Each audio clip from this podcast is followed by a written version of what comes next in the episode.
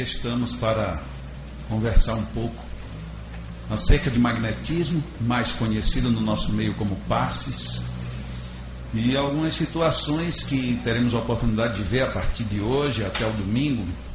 Algumas provavelmente causarão inquietações, o que é muito natural, mas tenho certeza de que todos, se usarmos aquilo que uma vez um grande economista conhecido mundialmente fez referência, quando ele indagado acerca de qual a diferença entre os grandes empresários do mundo e os pequenos, e em vez dele tecer alguma teoria econômica, macro ou microeconômica, ele optou por dizer o seguinte: essa pessoa foi o senhor Forbes.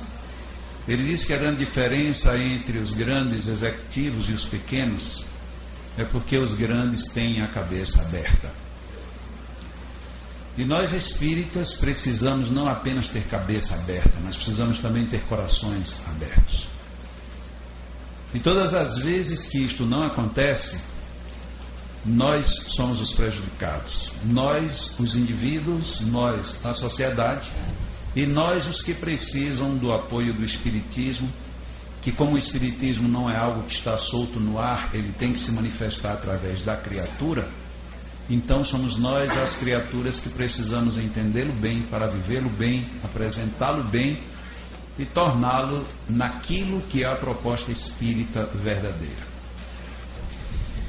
Apesar de que, conversando com a Sônia por e-mail, algumas vezes nós trocamos muitos e-mails, ela tentou me convencer enquanto de uma coisa e eu tentava convencê-la do contrário. Ela queria que neste único final de semana nós fizéssemos cabelo, barba, bigode e sobrancelha. E eu disse a ela que dava para fazer no máximo duas dessas coisas, as quatro era impossível. E ela dizia: mas se a gente começar mais cedo na sexta, a gente for até mais tarde, aí na sábado a gente começa de manhã e faz de manhã, tarde e noite, aí no domingo de madrugada também. Aí eu falei: não dá certo. E não dá por uma questão muito simples, não é comodidade de nenhuma das partes, mas nós sabemos que a nossa cabeça, o nosso cérebro, ele tem uma capacidade de absorção, e se nós começamos a sobrecarregá-lo demais, chega um momento que gera um bloqueio, é um bloqueio psicológico, é um bloqueio natural, e isso termina invalidando muitos esforços, e principalmente porque neste tema, mesmo sendo um tema muito conhecido dos espíritas, é um tema que, na minha visão muito pessoal, ele foi muito mal acomodado. E nessa má acomodação, nós começamos a acreditar em alguns mitos que, infelizmente, são necessários serem revistos. E quando a gente começa a rever um mito do outro, é simples. Mas quando a gente começa a rever um mito que está dentro da nossa cabeça, vivo conosco, aí já começa a ficar mais difícil. E o mais grave de tudo é porque nós precisaríamos ter uma base. Ela me falou que ela já assistiu essa palestra minha, a Sônia, na internet, e muita gente já viu. Mas eu não tenho como evitar não começar por aqui.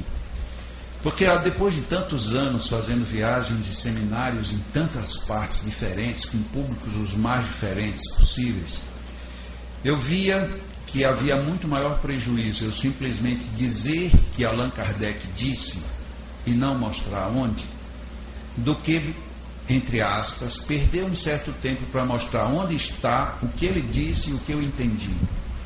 Porque a partir daí acaba uma situação que durante algum tempo foi constrangedora. Eu dizia que Allan Kardec tinha dito isso no Livro dos Espíritos, que em O Livro dos Médiuns, que na Revista Espírita. Mas como eu não apresentava o texto, era muito comum depois as pessoas, algumas, lógico, não todas, mas diziam que Jacó está colocando palavras na boca de Allan Kardec. Quanto a mim, isso não me pesa absolutamente nada, porque eu tenho a minha consciência. Mas era desagradável porque às vezes um bom argumento da própria codificação era destruído porque a gente simplesmente considerava coisas da cabeça dos outros. Sendo assim, eu vou, apesar de a com a Sônia, ela queria que eu já entrasse mesmo na teoria para valer. Vamos entrar pela teoria em cima da obra de Allan Kardec. E nós vamos começar já com a primeira passada aí do slide. Quem é você que vai ficar aí? Ótimo. Na barra de espaço, dê uma bata na barra de espaço. Isso, pronto. Allan Kardec, no Livro dos Médiuns, capítulo 17, ele diz esta frase, que é uma frase que se aplica a praticamente todo tipo de ciência que a gente queira desenvolver, e não apenas para o espiritismo. Indispensável se faz o estudo prévio da teoria para todo aquele que queira evitar os inconvenientes peculiares à experiência. Isso todo mundo sabe.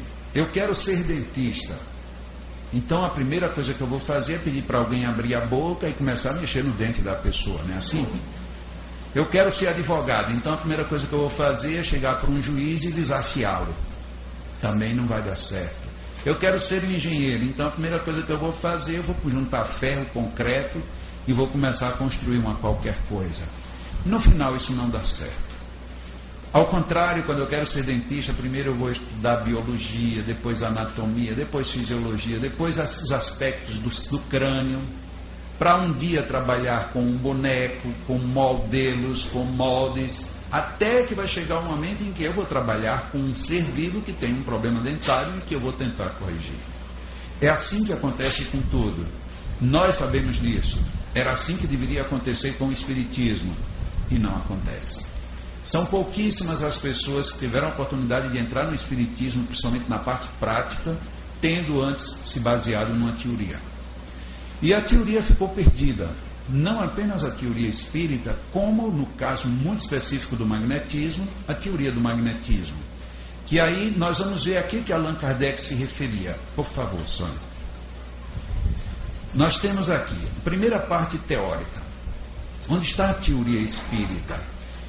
Aqui, lógico que todas as vezes que eu for dizer uma opinião pessoal, eu vou fazer questão de pontuar para que ninguém interprete diferente. Eu tenho uma visão muito pessoal de algo que aconteceu no movimento espírita que jamais deveria ter acontecido, jamais. Nós elegermos a obra espírita em cima de 5 livros apenas. Na hora que eu digo que a obra espírita se baseia em Livro dos Espíritos, Livro dos Médiuns, Evangelhos, Gênesis, Céu e Inferno, eu estou dizendo para o senhor Allan Kardec que o que ele fez com Revista Espírita não serviu de coisa nenhuma.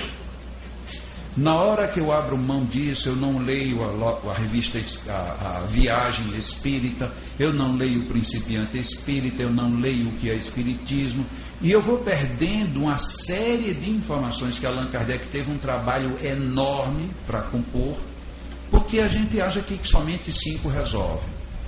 E no meio espírita nacional, ainda é mais complicado. Porque a gente simplifica muito dizendo, olha, na realidade a gente só precisa de um evangelho no lar. E o evangelho no lar, a gente pega o evangelho e abre por acaso e está resolvido. Então, a gente termina, vai diminuindo e chegamos a quase coisa nenhuma.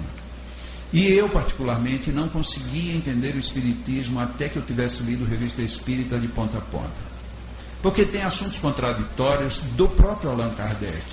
Um exemplo, em O Livro dos Médiuns, o segundo livro, ele coloca, quando estuda os aspectos da obsessão, no item subjugação, ele diz, subjugação outrora chamada de possessão, mas possessão não existe, e aí ele continua, ele vai em frente. Portanto, naquele momento, o senhor Allan Kardec desabonou a possessão. Mas quem lê regularmente o Evangelho segundo o Espiritismo tem uma surpresa, quando lá encontra o senhor Allan Kardec falando a subjugação e a possessão, portanto, são 2 fenômenos distintos, e ele reconsiderou a partir do Evangelho segundo o Espiritismo que existia a possessão. Onde era que estava o senhor Allan Kardec que no Livro dos Médiuns ele acabou com a possessão e no Evangelho ele ressuscitou a possessão? Como é que nós vamos entender de onde saiu um e de onde entrou o outro? Essa explicação está na Revista Espírita, mas se eu não leio Revista Espírita, eu vou ter que optar, ou eu fico com Allan Kardec do Livro dos Médiuns, ou eu fico com Allan Kardec do Evangelho segundo o Espiritismo, porque um está contraditando o outro. Allan Kardec, no Livro dos Médiuns, disse que não existia possessão, porque ele fez a atribuição direta do termo. Possessão era definida como a posse por um demônio, um espírito criado e destinado eternamente para o mal. Como ele não acreditava que existisse um espírito destinado para o mal, não poderia haver possessão. Não porque não havia o fenômeno, mas não havia essa entidade que daria forma para que o fenômeno existisse. Mas estudando e continuando no prosseguimento do estudo, ele vê que é possível sim haver possessão, não demoníaca, mas possessão espiritual. Por isso que lá no Evangelho ressurge a expressão possessão, que no Livro dos Médiuns ele tinha rechaçado. Mas se eu não tenho nenhum zelo, nem nenhum cuidado de ler Revista Espírita, a Revista Espírita foi embora. E como é que eu vou saber que Allan Kardec teve tantas informações? Muitas vezes nós dizemos, essa resposta está no Livro dos Espíritos, foi o Espírito de Verdade. E não foi o Espírito de Verdade que respondeu todas. Quem lê Revista Espírita sabe que tem muitas respostas ali que tem um nome próprio. Espírito de São Luís foi quem respondeu as mais graves perguntas da codificação. Não foi Espírito de Verdade. Outro tanto foi um espírito chamado Erasto, que era discípulo de Paulo. Como é que eu vou saber disso se eu não sei Revista Espírita? E aí fica a pergunta, por que que nós espíritas aceitamos que a Revista Espírita desaparecesse? Ela desapareceu. E foi cômodo desaparecer, porque era caro. São 12 volumes desse tamanho. E ninguém podia comprar. Mas hoje, que na internet qualquer um pode baixar sem custo nenhum, por que que ainda temos tanta distância da Revista Espírita? O que que nos leva a esse afastamento? Por que que a Revista Espírita não é, de fato, revivida no meio espírita? Nós não conhecemos Revista Espírita e, portanto, não podemos dizer que não conhecemos Allan Kardec. Muita gente diz hoje que não lê Revista Espírita porque não tem tempo. E aí eu fico espantado com o senhor Allan Kardec. Porque ou ele era um despreocupado, um desocupado da vida, ou então alguma coisa está errada. Porque na época ele não tinha Ctrl-C, Ctrl-V. Ele não tinha copia e cola. Ele não tinha isso. Naquela época era tudo linotipo. Quando você mandava imprimir alguma coisa, era colocada letra por letra. E o senhor Allan Kardec nunca deixou de publicar um único número da Revista Espírita. O Livro dos Espíritos surgiu em 1800 e... Muito bem, no dia... Ótimo, maravilhoso. Então, menos de um ano depois, porque em janeiro de 1858, Allan Kardec publicou Revista Espírita, o primeiro número. E nunca deixou de publicar nenhum número. E o que aconteceu nesse intervalo? Aconteceram todos os outros livros. Aconteceu o Livro dos Médiuns, aconteceu o Evangelho, aconteceu a Gênesis, aconteceu o Céu e Inferno, aconteceu Viagem Espírita e todos os demais. Como é que esse homem perdeu esse tempo precioso para a gente simplesmente pegar a Revista Espírita e arquivar? Por que a gente arquivou a Revista Espírita? Porque não temos tempo ou porque não temos zelo? Só que a parte magnética, apesar de muito bem colocada na codificação básica, vou chamar disso os 5 livros, nós não temos como ter a confirmação de tudo que não fosse na Revista Espírita. E nós vamos fazer uma viagenzinha por isso, por esses livros. Então, pode passar, só para mostrar, aqui está alguns dos livros que não deveriam nunca estar fora do contexto espírita. E principalmente aí a série dos 12 volumes da Revista Espírita. Isso tudo a gente deixou fora. E aí perguntamos, e qual é a teoria espírita que nós temos hoje? Que teoria nós temos? Nós temos uma teoria que a gente não conhece, como foi que ele pesquisou? É meio estranho isso. Mas existe uma segunda teoria. A segunda teoria, para trabalhar passes e magnetismo, é a teoria do magnetismo. Orientado por quem? Por ele, conforme nós veremos daqui a pouco. Mas aqui está a nossa grande dúvida. Nosso grande problema começa aqui. Aqui nós temos 2 dos maiores nomes do magnetismo mundial. Lógico, do tempo nosso, no tempo moderno. O de cá, como está o nome dele ali impresso, e é muito repetida essa gravura, todo mundo sabe quem é. Anton Mesmer. Franz Anton Mesmer. Esse é o Mesmer. E o outro? O outro é o... Aí o outro, quem não tiver uma leitura mais apuradinha, não vai nem ter ideia que esse homem existiu. É o famoso Barão de Potê. Famoso por quê?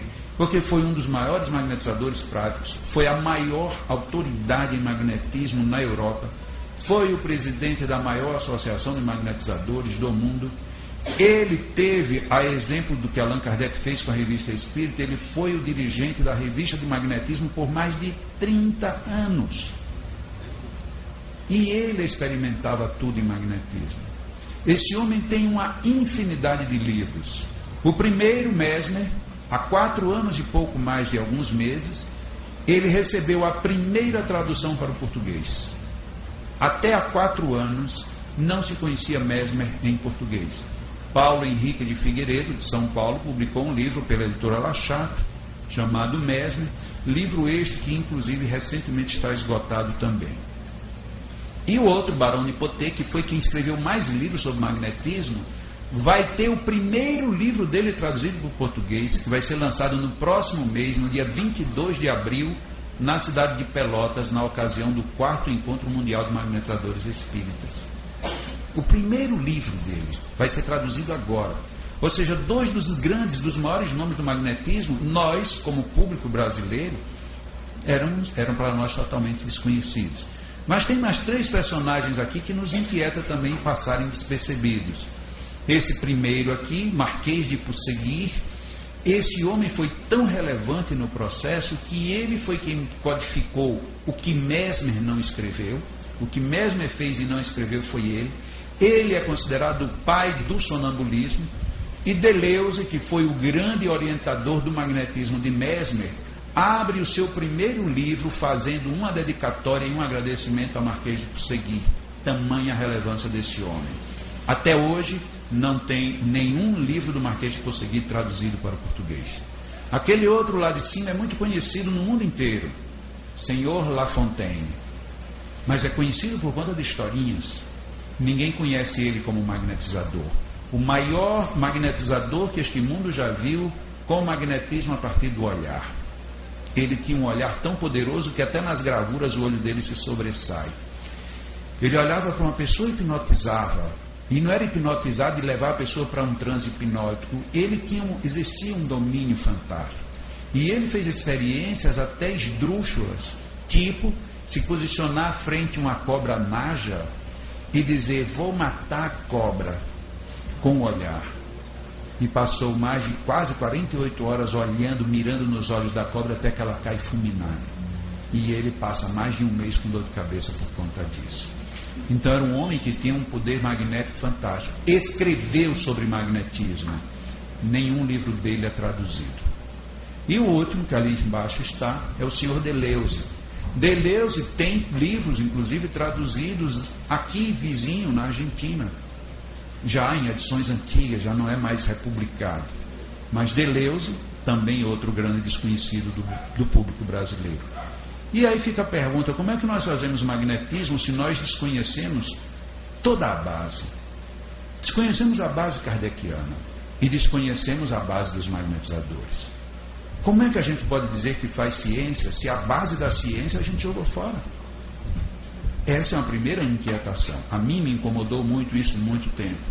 Por conta de pesquisar já de algum tempo, eu conheço muitos desses autores, mas por circunstâncias.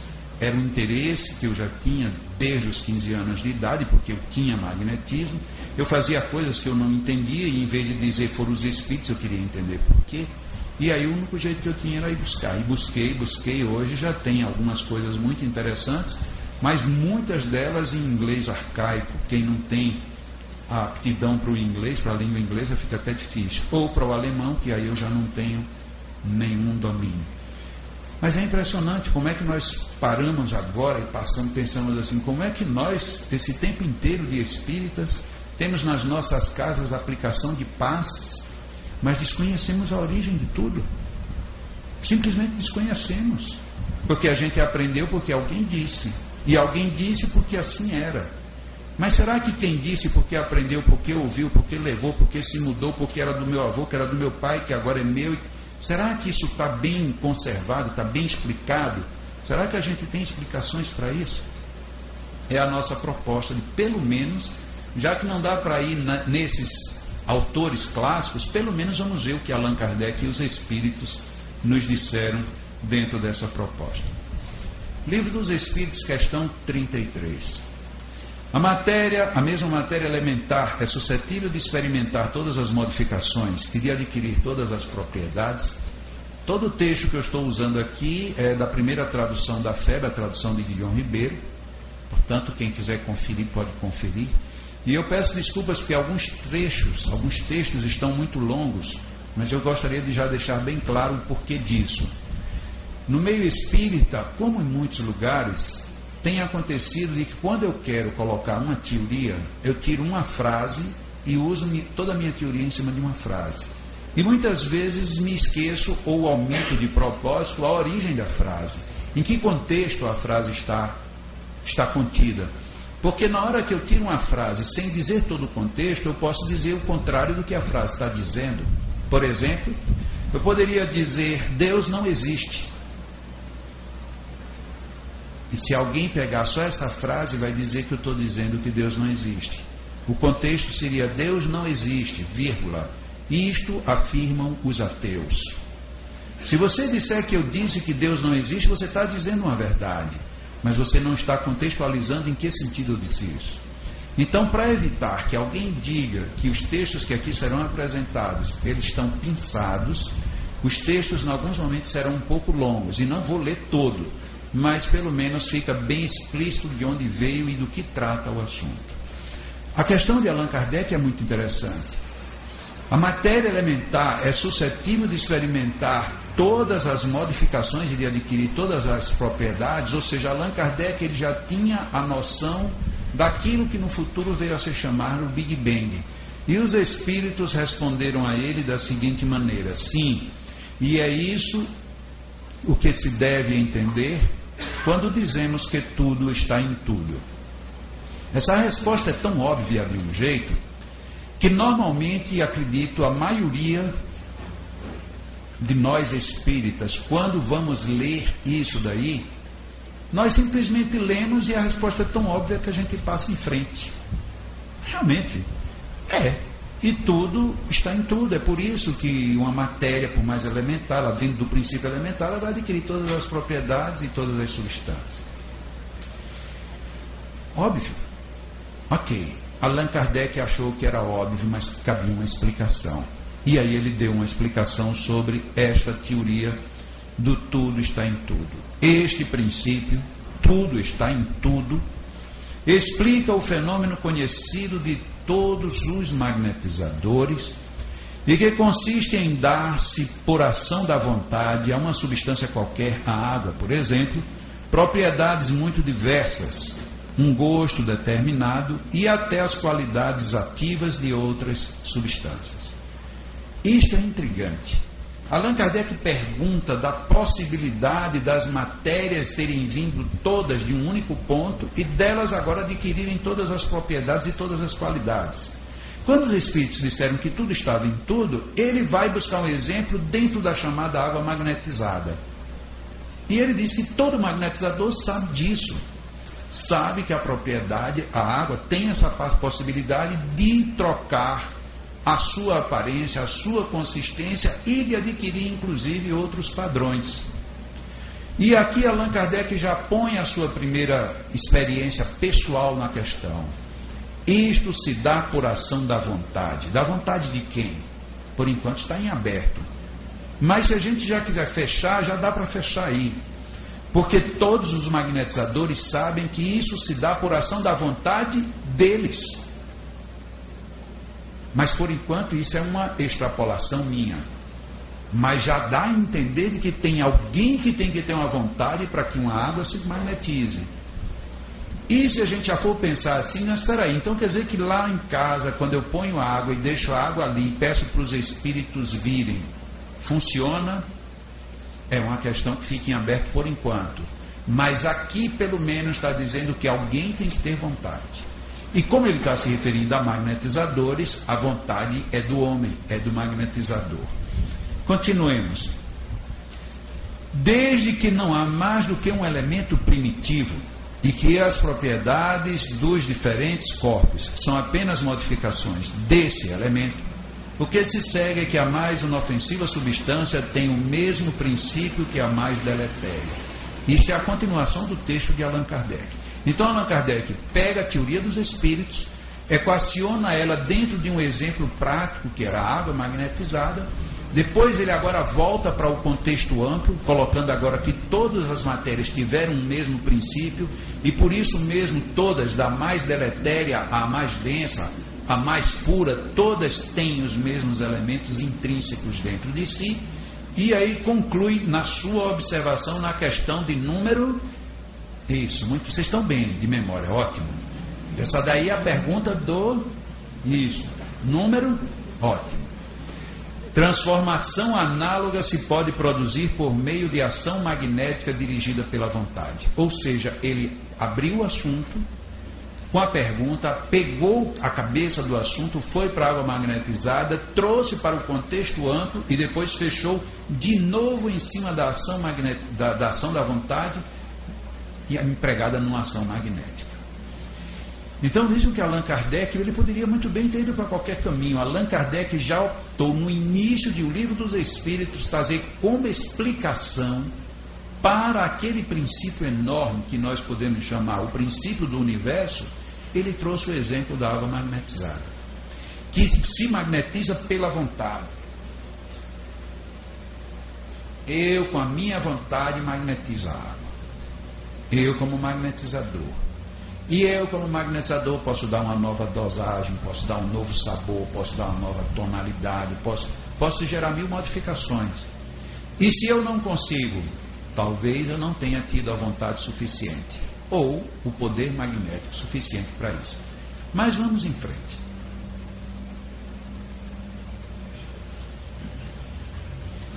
Questão 424, ainda do Livro dos Espíritos. Por meio de cuidados dispensados a tempo, podem reatar-se laços prestes a se desfazerem e restituir-se à vida a um ser que definitivamente morreria se não fosse socorrido? Eu sei que aqui vocês colocariam o R diferente, mas fora disso, eu acho que a gente faria a leitura do jeito que eu fiz. Eu estava conversando hoje com uma amiga que é daqui do Paraná e ela mora nos Estados Unidos. E ela disse para mim assim, você vai falar hoje sobre Allan Kardec? Eu disse, não, eu vou falar sobre Allan Kardec. Ela disse, o pessoal vai ter dificuldades. Eu disse, por quê? Por conta da matéria? Ela disse, não, porque lá o pessoal só conhece Kardec. Eu digo, então vai ser complicado, porque eu não vou conseguir falar Kardec, eu vou falar Kardec mesmo, não tem jeito. Mas nós normalmente fazemos essa leitura do jeito que eu li. Mas se nós fizermos só a leitura já diferente, já muda um pouco. Por meio de cuidados dispensados a tempo, podem reatar-se laços prestes a se desfazerem e restituir-se à vida um ser que definitivamente morreria se não fosse socorrido. Vejam que é uma pergunta diferente daquela lida direta. Allan Kardec colocou os espíritos num canto de parede. E aí? Quer dizer que a gente pode socorrer uma pessoa? Os laços já estão prestes a se romper e se ninguém fizer nada, morre, não tem saída. Allan Kardec não queria aquela resposta chegada.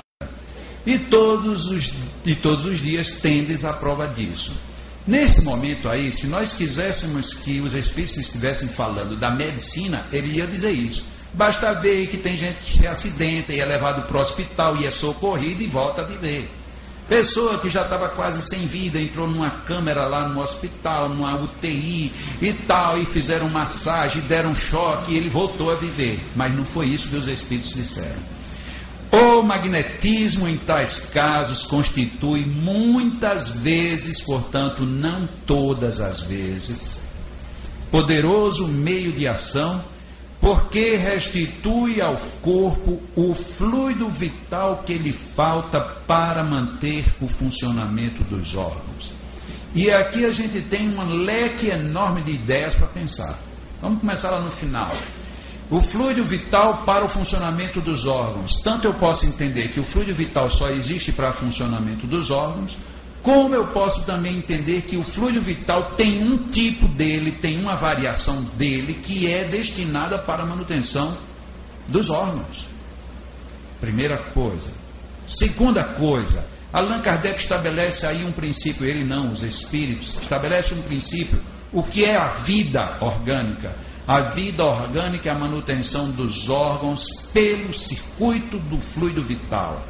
Se você para esse circuito, a vida vai embora. Vamos agora para a cabeça da questão de Allan Kardec. Se você está com os laços prestes a se romperem, a gente pode prolongar essa vida? Pode. Dando o quê? Fluido vital. E quem é que dá o fluido vital? O magnetismo. Magnetismo de quem? Dos espíritos? Não. Por quê? Porque espírito não tem fluido vital. Quem tem fluido vital são os homens. E aí a gente chega aqui num primeiro grande choque que a gente tem com o que a gente aprende.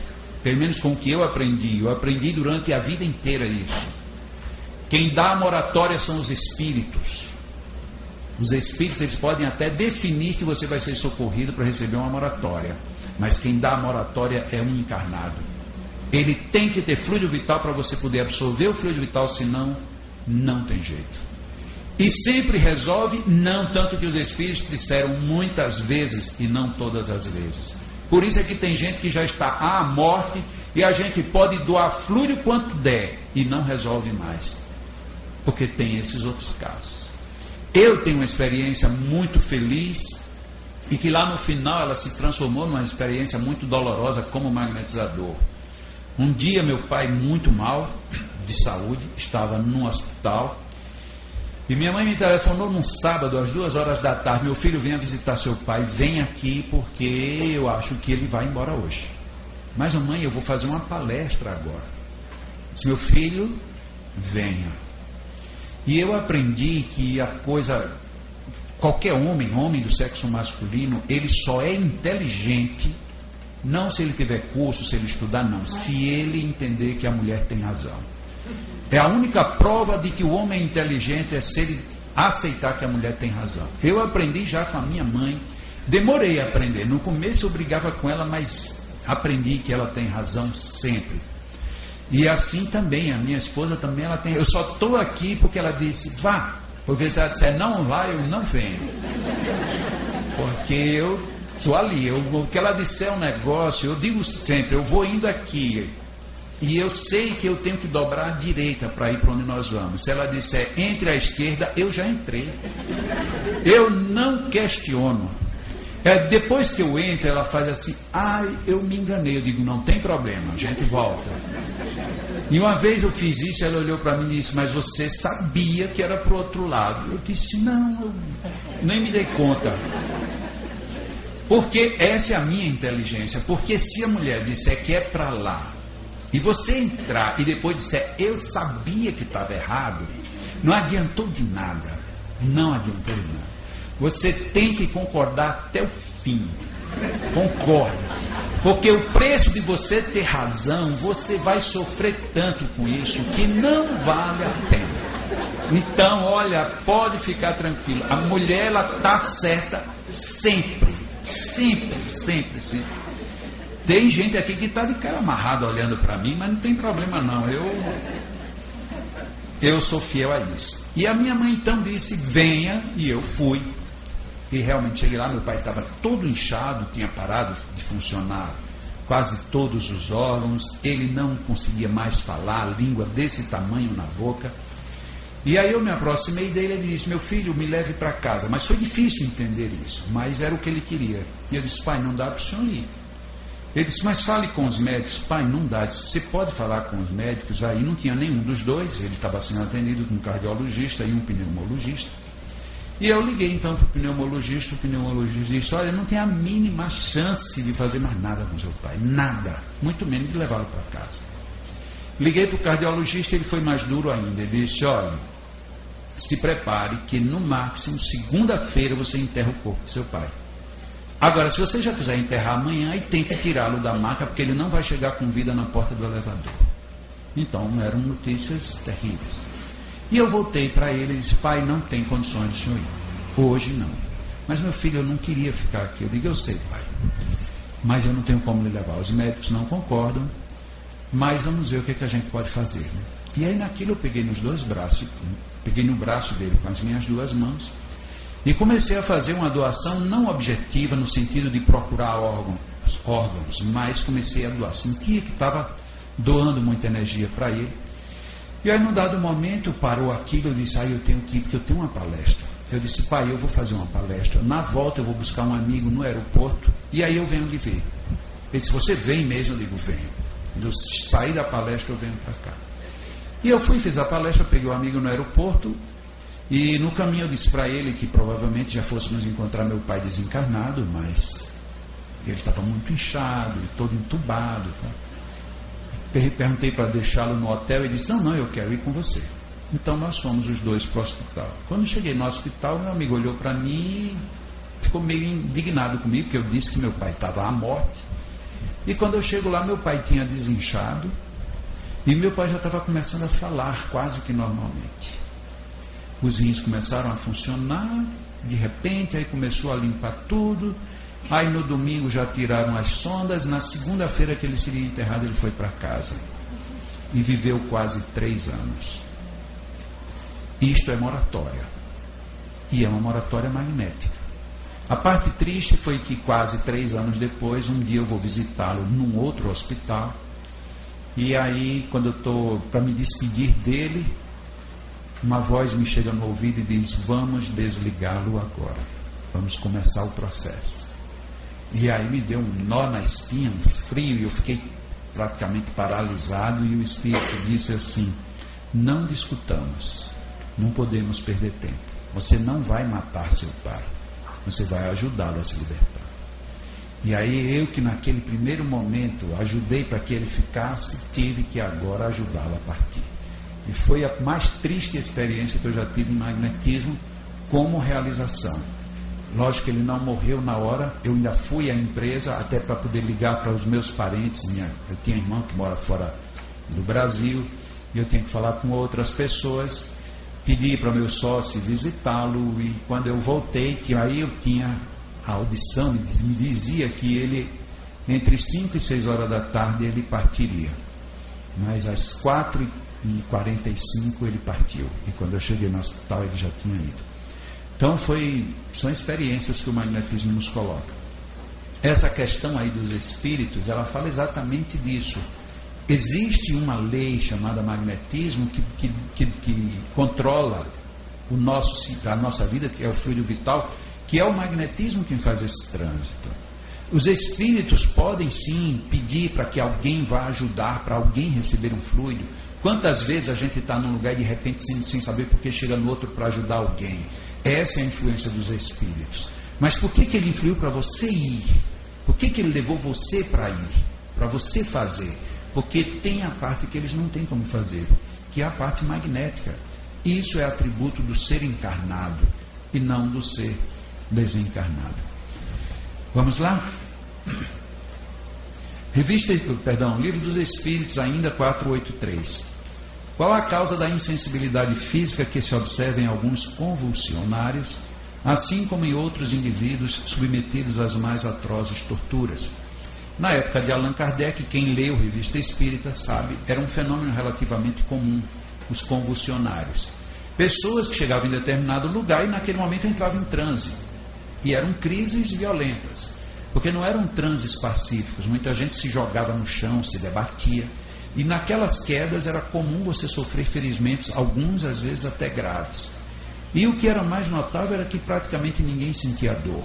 E foi o que Allan Kardec perguntou na questão 483, por que alguns convulsionários não tinham essas dores. Em alguns é exclusivamente efeito do magnetismo que atua sobre o sistema nervoso, do mesmo modo que certas substâncias. Uau! Que coisa!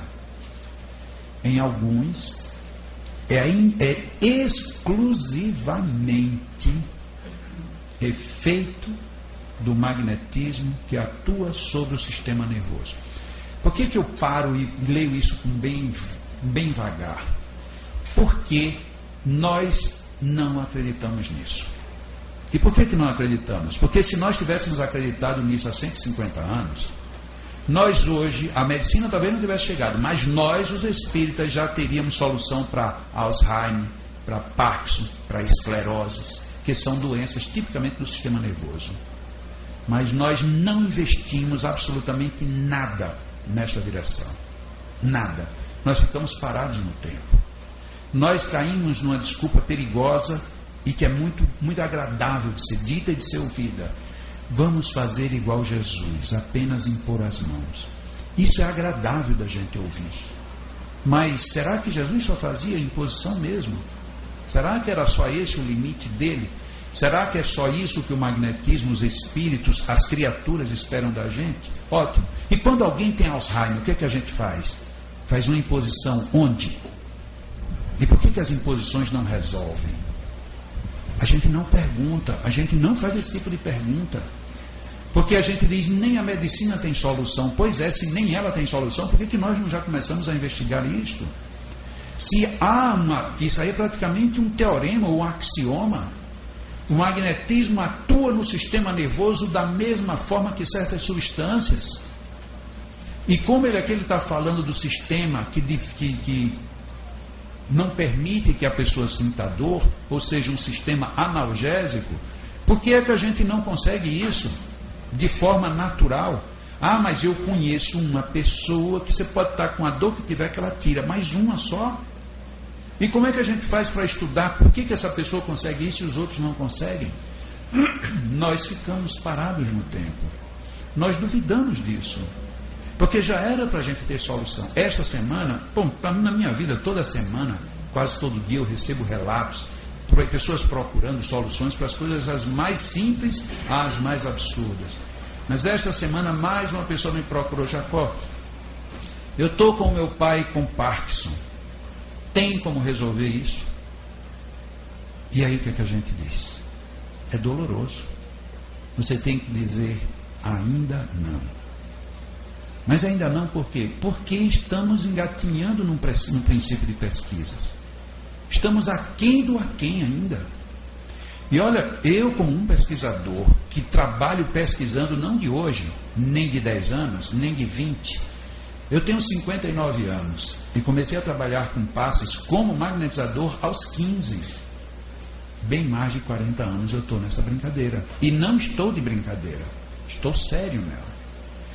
E sempre trabalhei contrariando uma regra que é muito comum na casa espírita. Não pergunte nada a quem você ajuda.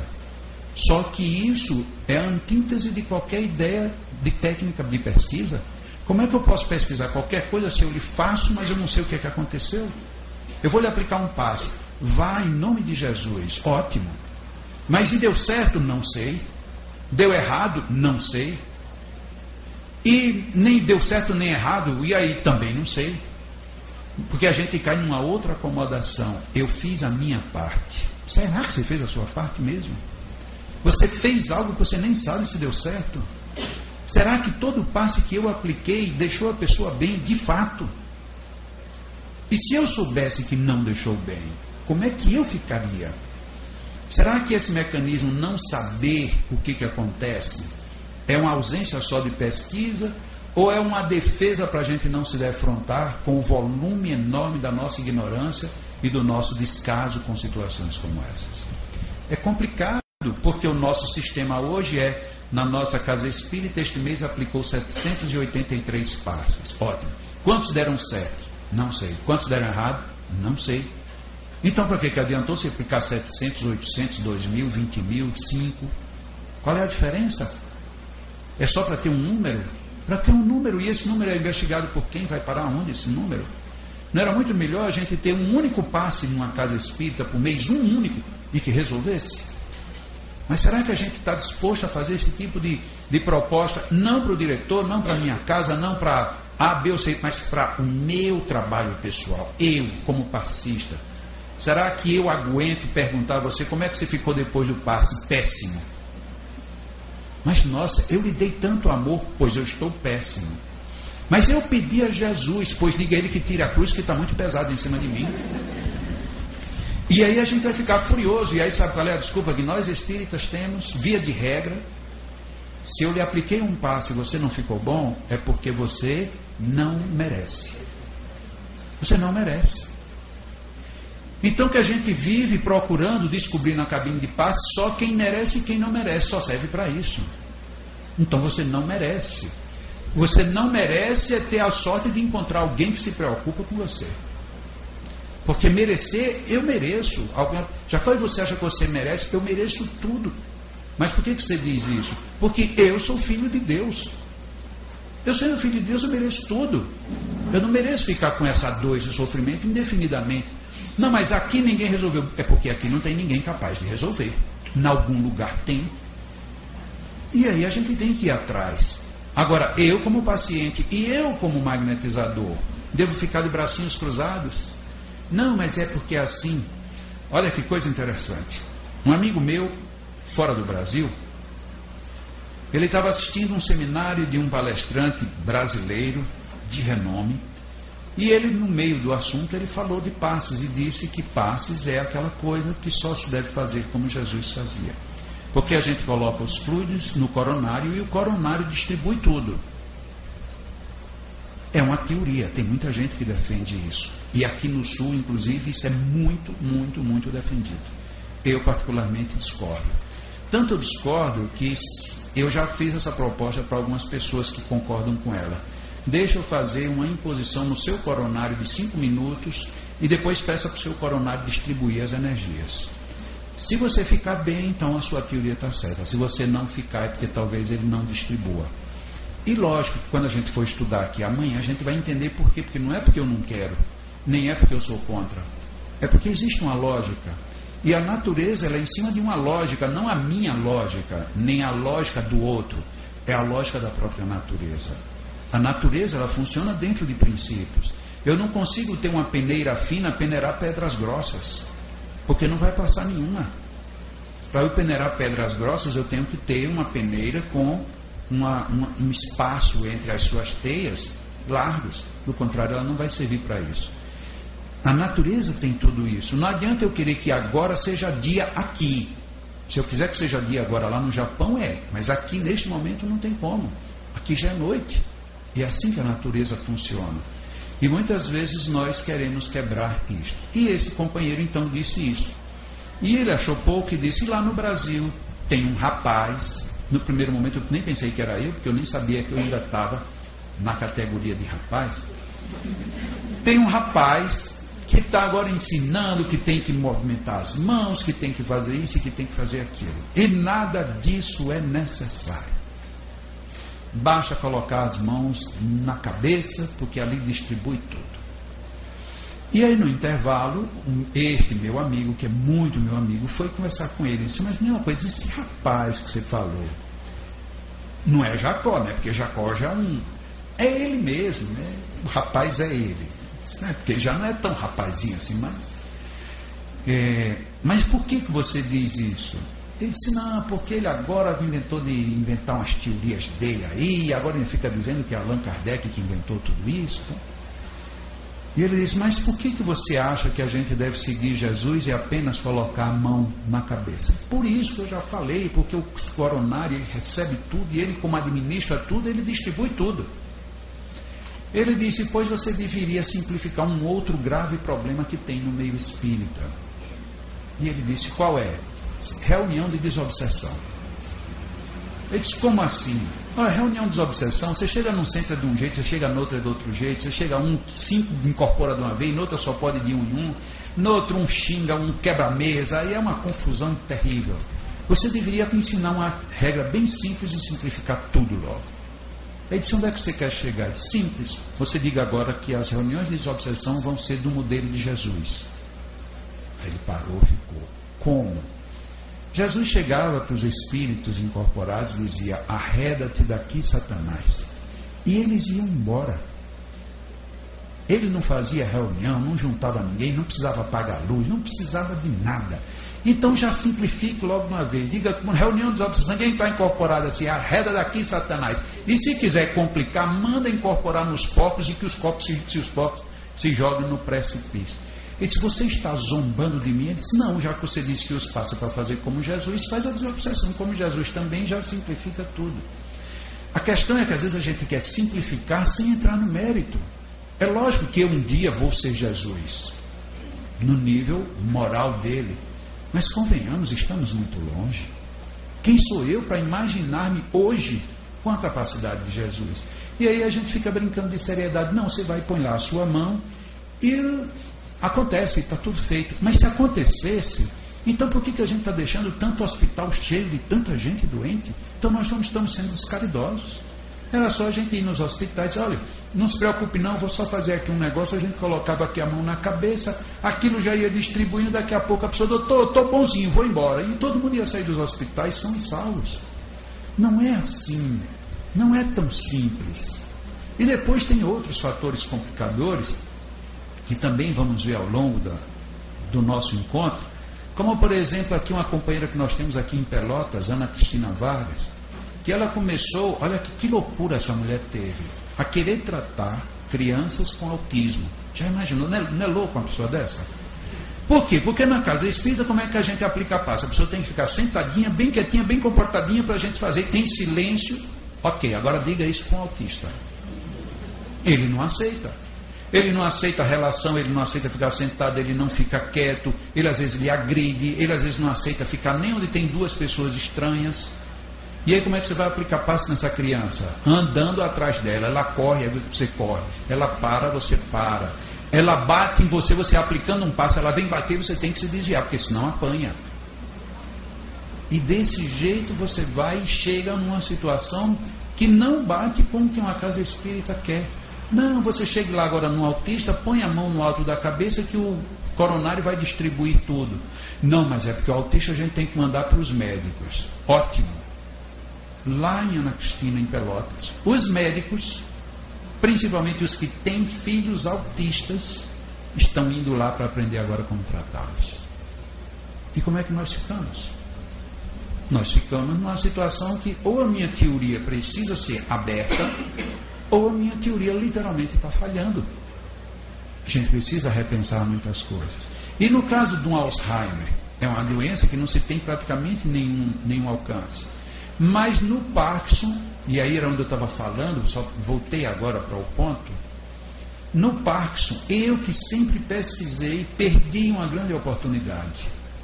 Tem uma senhora que já há alguns anos faz tratamento conosco por conta de uma enxaqueca crônica, a vida inteira, e nada aliviava. E com os passes ela começou a ter alívios. Ela ainda tem algumas crises, mas é uma crise que dá 2, 3 por ano, quando ela tinha literalmente 2, 3 por semana.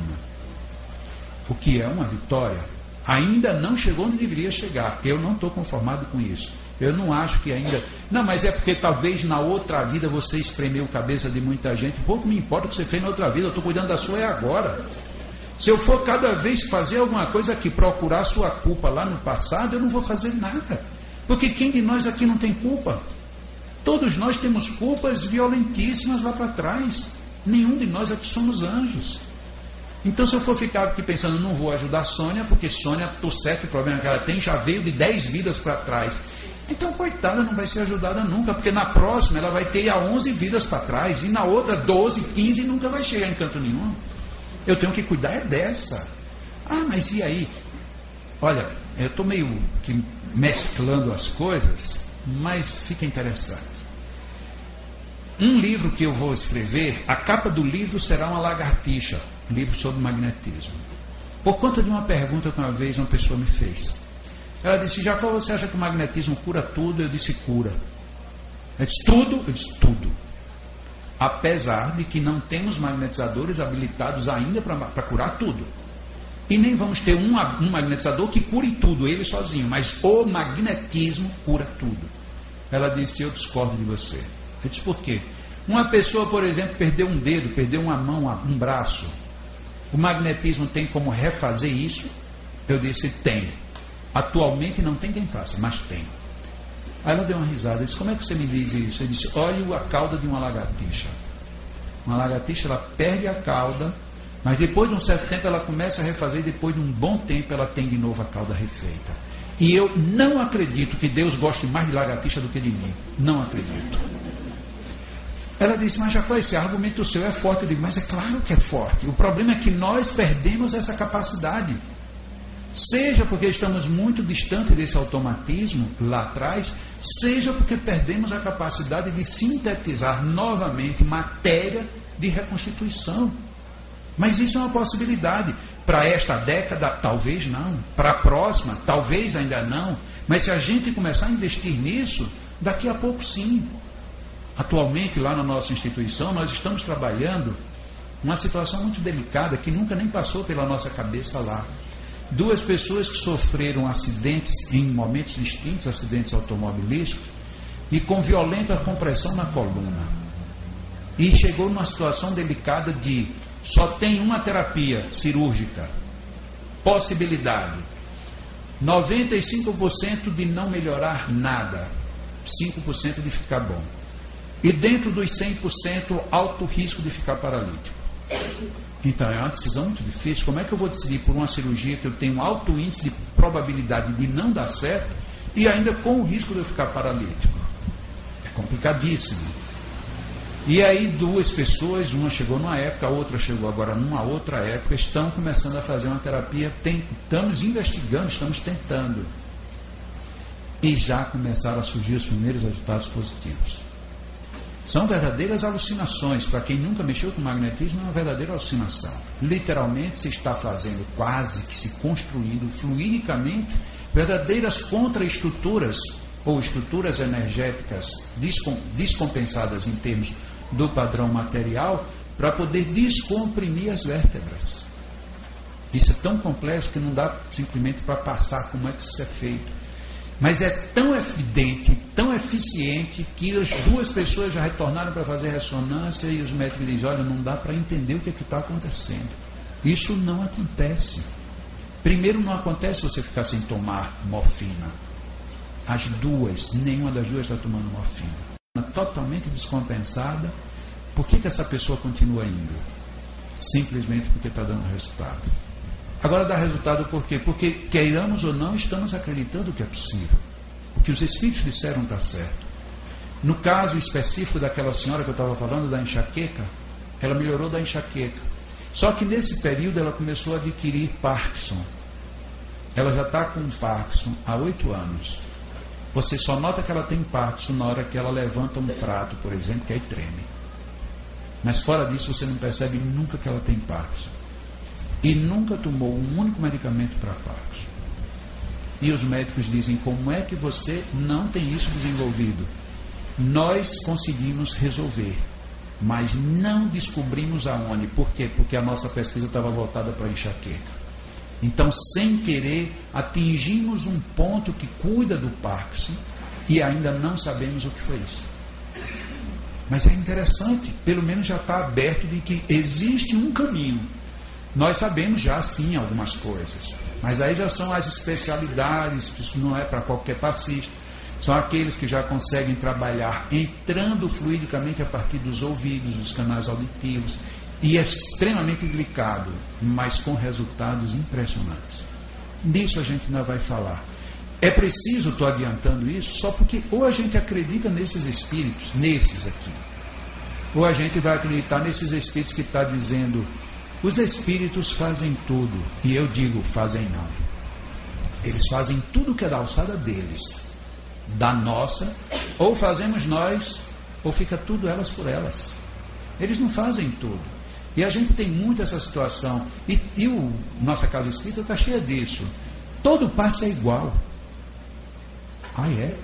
Todo passe é igual? É. Então eu posso escolher quem me aplique o passe. Não, não pode. Mas se todo é igual, eu posso escolher o mais igual e o menos igual. Porque para quem diz que todo passo é igual, vale a teoria dele, mas para quem recebe, o todo igual não é igual, não. Porque você olha assim, nossa, olha quem vai me aplicar o passo, Jesus me proteja. Mas por que isso? Não é tudo igual? Por que então, se são todos iguais e a gente não quer aquele igual daquela pessoa e prefere o igual daquela outra? Porque não são todos iguais, não tem como serem iguais. Mas aí a gente começa a criar padrões, ritmos, cadências sem uma lógica, sem atinar para a própria natureza. A natureza tem os seus princípios. Na hora que a gente não observa isso, a gente perde os princípios. Vamos em frente. Há algum tempo, isso aqui é mais uma brincadeira, mas o que vale mesmo é o que vem depois. Eu estava em Salvador, na Bahia, e aí eu resolvi brincar lá com o público. Eu disse, vocês sabem o que é isso aí? É um feiticeiro. Pois é, eu estou colocando isso aí porque eu sou um feiticeiro. E já viu, né? O público era um público de 450, 500 pessoas. Imagina. Oh. O baiano, ele já... Baiano, basta você fazer eu, ele já responde. Não sabe quem chamou, mas ele já está gritando. Então, para alguém dizer um negócio desse, é brincadeira. E aí eu ainda disse mais. Eu sou um feiticeiro e eu ainda tenho o meu número, é o 555. E que eu não sou o 666, porque eu não sou a besta fera, né? E aí o presidente que tinha me convidado estava sentado assim bem à frente. Ele olhou para mim, baixou a cabeça como quem diz, meu Deus, isso no meio espírita, é a primeira vez que eu estou me revelando. Eu sou feiticeiro. E eu olhava assim para ele. E eu sou um feiticeiro espírita. O meu número é o 555.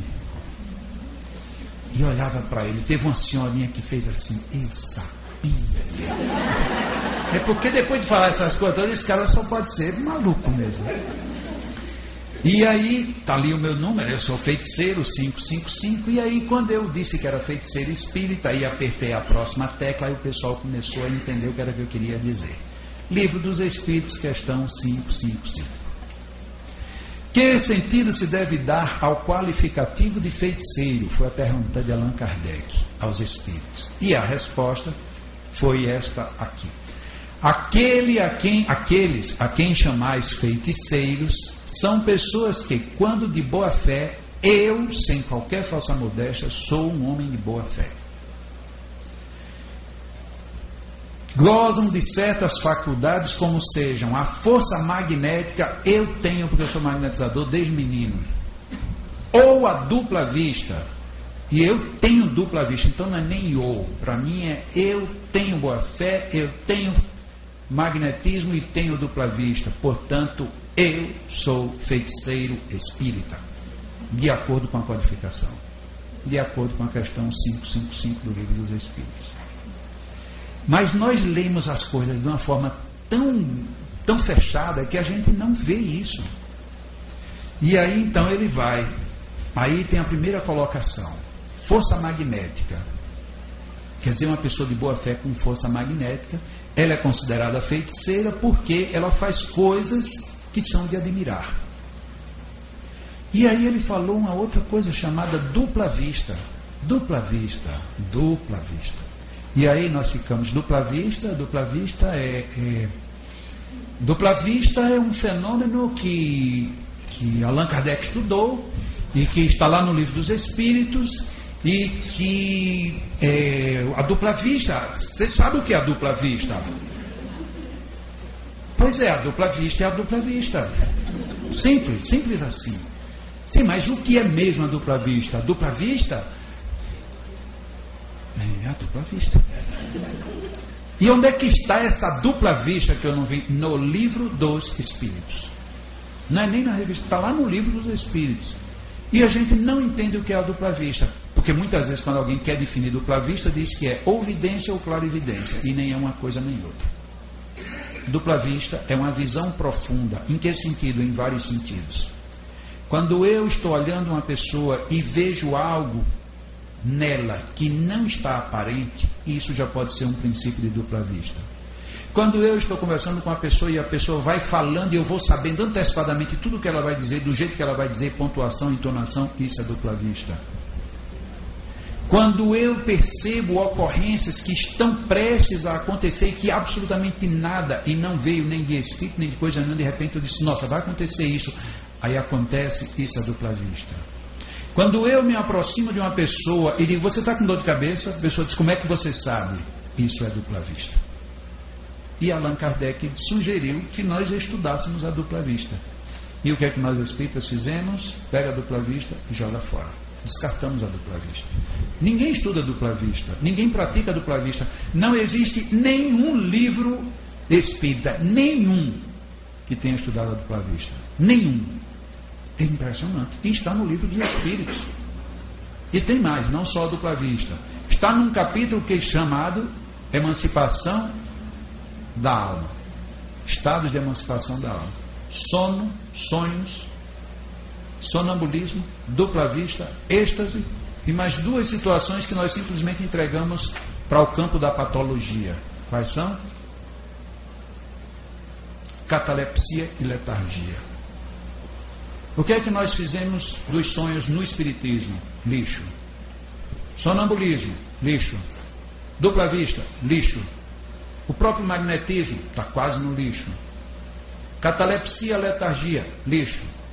Êxtase, lixo. Está tudo no Livro dos Espíritos. E nós simplesmente passamos por cima. Aí o que é que acontece com o sonambulismo? Surgiram outras teorias fora. Saídas da própria base espírita. E aí quem fez fora pode fazer do jeito que quiser.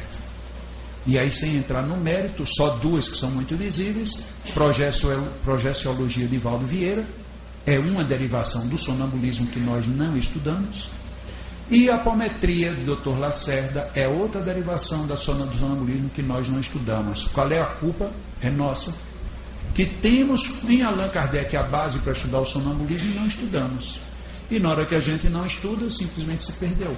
Allan Kardec era sonâmbulo. Allan Kardec diz que, quando escreveu o Livro dos Espíritos, ele tinha 35 anos de magnetismo. Mas na Revista Espírita, ele usou um outro sinônimo em vez de magnetismo. Ele disse: há 35 anos eu aplico sonambulismo. E esse homem a gente não segue, não. O que ele sugeriu nessa área, a gente simplesmente desprezou. Mas vamos ver agora na complementação de Allan Kardec, o que foi que ele disse, e foi por isso que eu chamei a atenção dessa questão 555, para que ninguém nunca mais esqueça, porque aquela primeira que a gente viu foi a, também já não dá para esquecer, né? A segunda deixa para lá, né? Vamos ficar só com a 555, muito bem. No comentário dele da questão 555, olha o que que Allan Kardec coloca: o espiritismo e o magnetismo, não é um ou o outro, é um e o outro, um mais o outro. O espiritismo e o magnetismo nos dão a chave de uma imensidade de fenômenos sobre os quais eu vou fazer a entonação. A ignorância teceu um sem número de fábulas, em que os fatos se apresentam exagerados pela imaginação. Vamos em frente. Vamos ver como Allan Kardec foi cruel nisso tudo. O conhecimento lúcido dessas duas ciências. Quais são as duas ciências? Ok. Espiritismo e magnetismo. Que, a bem dizer, formam uma única... Ele foi enfático demais. Ele poderia dizer que formam apenas uma. Ele disse uma única, para não ter dúvidas, mostrando a realidade das coisas e suas verdadeiras causas, constitui o melhor preservativo contra as ideias supersticiosas, porque revela o que é possível e o que é impossível, o que está nas leis da natureza e o que não passa, palavras de Allan Kardec, de ridícula crendice. Palavras dele. Nós estamos metidos nessas superstições, nessas fábulas e nessas ridículas crendices, demonstrando que ele tem razão. A ignorância é quem faz isso. Infelizmente, espiritismo e magnetismo são uma única e só ciência. Isso está em O Livro dos Espíritos, questão 555. Em março de 1858, no terceiro número da Revista Espírita, e daqui a pouco a gente vai ver aí, ele repete a mesma expressão. E 2 meses antes dele desencarnar, na Revista Espírita, ele escreve um artigo sobre magnetismo e diz a mesma expressão. Portanto, ele passou a vida dele de espírita sem mudar de ideia. Quem mudou fomos nós. Nós mudamos a ideia dele. porque ele, há 2 meses de desencarnar, ele escreve um artigo e volta a dizer que espiritismo e magnetismo são uma única ciência. E aí nós fazemos que ciência espírita? A ciência espírita que a gente faz hoje é dizer reunião de desobsessão. Reunião de desobsessão é reunião de desobsessão, não é ciência não. Reunião mediúnica tem anotação, tem verificação, tem aferimento, tem o quê? Para dizer que uma reunião mediúnica é uma reunião científica. Era no tempo dele, porque ele anotava, ele avaliava, ele checava, ele pegava uma informação aqui, mandava buscar outra informação lá fora. A gente, se nós fizermos isso com um companheiro de reunião de desobsessão, olha, você está dizendo que está incorporando tal espírito, mas eu não acredito que seja. Acabou a amizade, acabou o espiritismo, acaba tudo na hora. Não vamos muito longe, vamos ficar muito perto. Ainda que nós não tivéssemos lido nenhuma obra espírita, se nós quiséssemos ser fiéis a Allan Kardec, nós teríamos pelo menos copiado o modelo dele. Qual foi o modelo dele? Perguntas e respostas. Quando a gente está numa reunião espírita e começa a perguntar, faz 3 perguntas, depois da 3ª pergunta, o que que acontece? Ou a gente se cala ou a gente vai para a reunião de desobsessão, porque isso é obsessão. A gente não pode perguntar nada a ninguém. Não pode. Então, o não perguntar é quebrar o primeiro... Antes de entrar na essência espírita, o primeiro modelo de Kardec foi perguntas e respostas, só no Livro dos Espíritos, 1019, fora as subperguntas. No Livro dos Médiuns tem pergunta, no Evangelho tem pergunta, na Gênesis tem pergunta, no Céu e Inferno tem pergunta, e ainda por cima, tanto vinha naturalmente quando ele chamava. É muita petulância, se fosse hoje, e é muita coragem no tempo dele. A pessoa se suicidou, ele nem sabe quem é, leu no jornal, mas tem uma reunião hoje à noite, evoca o suicida hoje. E ele veio, e ele deu demonstração de que era ele. E aí a gente simplesmente teoriza, um suicida assim que se mata, ele fica inacessível. Se esqueceram de dizer isso para o senhor Allan Kardec. Ele não sabia disso. Parece aquela hipótese, o besouro... Ele não tem nenhuma estrutura aerodinâmica que possibilite que ele voe. Mas como ele não estudou aerodinâmica, ele voa. Foi o que aconteceu com Kardec. Kardec não conhecia as regras que viriam depois. E como ele não conhecia, ele foi fazendo. Ele evocou o colega dele, o senhor Sanson, desencarnou Sanson, e o próprio Sanson disse, no dia que eu desencarnar, me evoque, porque eu quero falar como foi a minha desencarnação. E o que é que Allan Kardec faz? Evoca o colega que acabou de desencarnar. E ele vem, e ele dá demonstração de que é ele mesmo. Nós fazemos isso. Hoje nas nossas casas espíritas, se tiver um médium que começa, tem uma Maria de Jesus aqui, tem um espírito que é mais ou menos assim, e começou, vai degringolar. Vai degringolar sim, porque hoje a gente faz um espiritismo sem espíritos. E fazemos passes sem magnetizadores e sem magnetismo. E a gente vai parar onde desse jeito? Eu não estou aqui jogando bomba nas costas de ninguém, mas ou a gente acorda para a realidade da doutrina que a gente diz seguir, ou amanhã a gente vai estar completamente desconfigurado. Eu não estou querendo que ninguém pense exatamente como eu penso, nem muito menos faça do jeito que eu faço. Mas que precisamos rever o que o senhor Allan Kardec e os espíritos disseram, precisamos. Do contrário, depois a gente vai ficar muito complicado para se justificar, não para os outros, mas para nós mesmos. Como é que eu vou poder dizer, eu fui espírita há 40 anos e não fiz nada do jeito que era para ser feito? Mas por que você não fez? Ah, porque fulano me ensinou, porque o espírito, porque o guia. Sim, e os livros? Você não tinha os livros? Porque há 400, 500 anos ninguém podia ler livro, porque não tinha, e os que tinham eram proibidos. Mas hoje os livros são totalmente abertos para quem queira. Que desculpa nós temos? Ah, mas esses livros clássicos ninguém nunca traduziu. Pois é, mas a gente nem pergunta por quê. A gente não pergunta por quê as grandes editoras que já publicaram esses magnetizadores não publicam mais nenhum deles. Por que será que esse pessoal não publica isso? Onde é que está o desconforto? O desconforto é o da investigação, porque vai colocar em xeque uma prática que eu ensinei. Eu ensinei que era assim, e agora eu estou vendo que não é mais assim. Por quê? Estão os espíritos dizendo que é diferente. Se espiritismo e magnetismo são uma única só ciência, como é que eu consigo ser espírita sem magnetismo? E como é que tem casas no Brasil que diz aqui não entra magnetismo? Coitado, então não entrou espiritismo também. Mas vamos andando aqui mais. Eu tenho até que horas mesmo de falar nisso? Até às 10? Vocês aguentam mesmo? Olha que eu não estou falando porta, eu não estou... Não está doendo aí os ouvidos não de vocês, esse meu sotaque aqui meio batistaca, não? Ah, beleza. Então a gente fica aqui papeando até.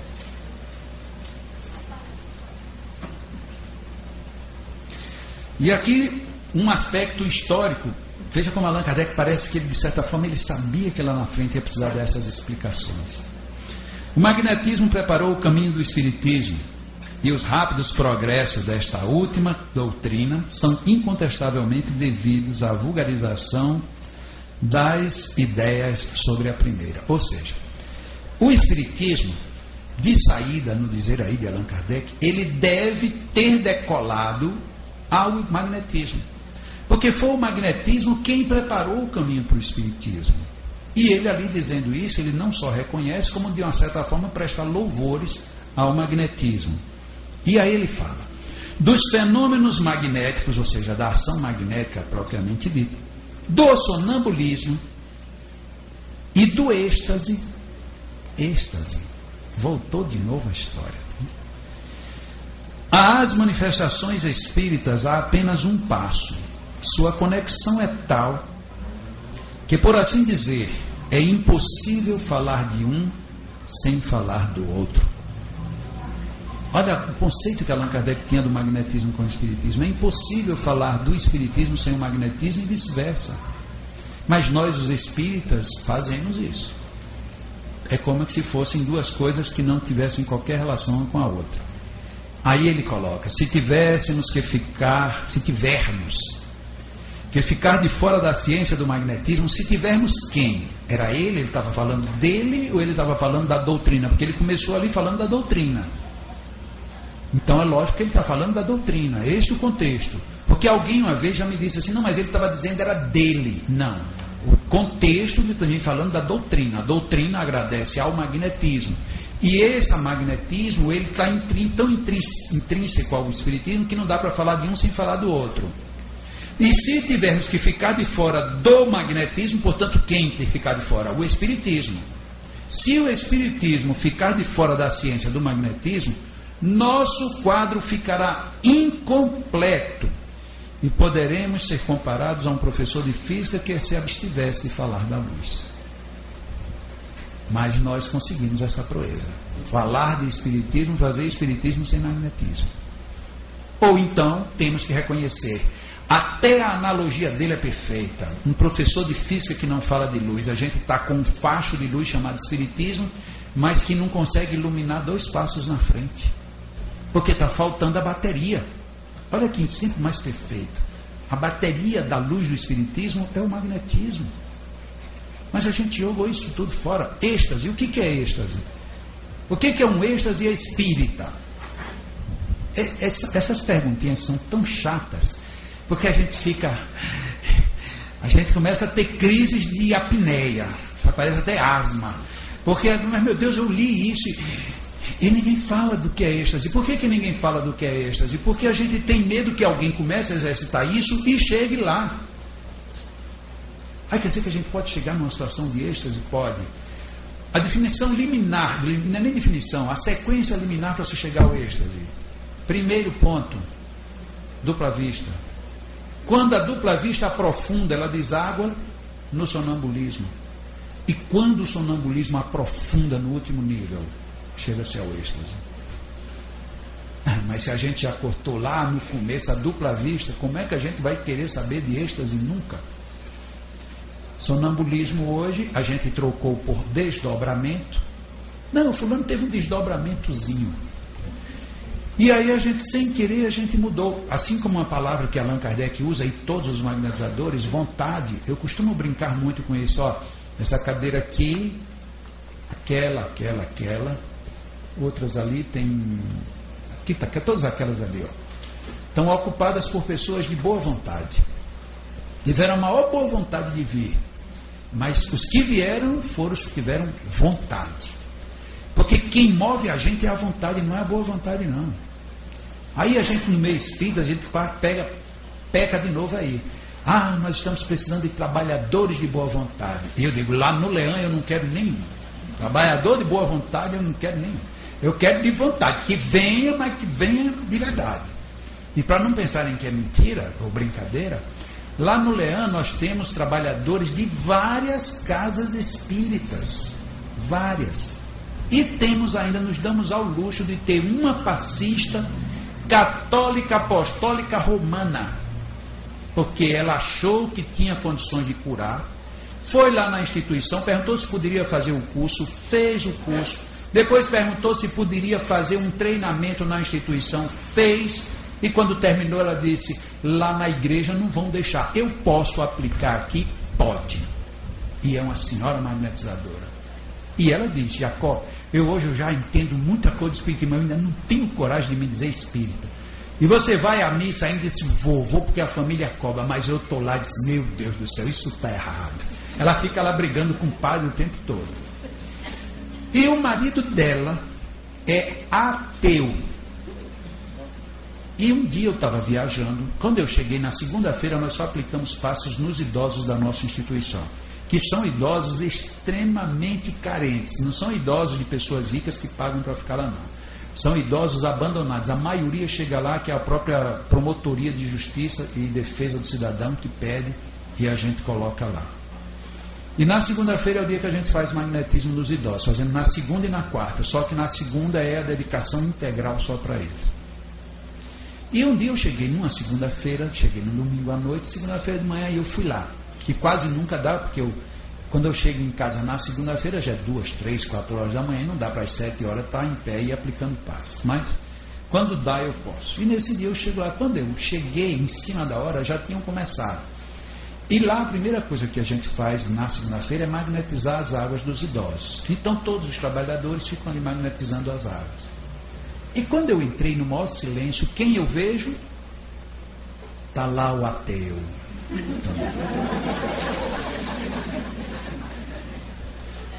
De olhinho fechado, compenetrado, todo mundo lá e ele lá no meio. Eu digo, Jesus.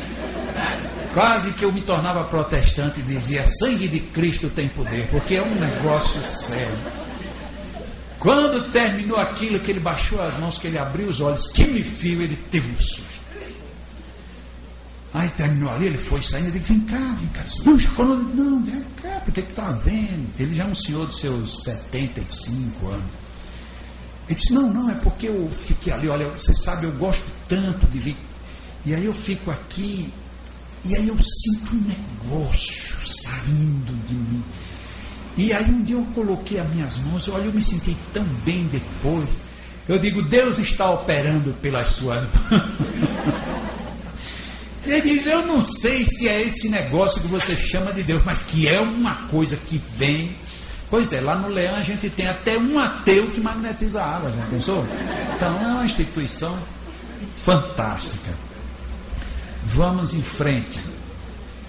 É isso daí, esse texto todo, ele está na Revista Espírita, que é o texto da Revista Espírita de março de 1858. Contudo, como o magnetismo já possui entre nós órgãos especiais, justamente acreditados, seria supérfluo insistirmos sobre um assunto tratado com superioridade de talentos e de experiência. Então aí Allan Kardec explicava por que ele não tratou tanto de magnetismo no espiritismo, porque na época havia consultório de magnetizadores para tudo quanto era lado, em toda esquina tinha um magnetizador.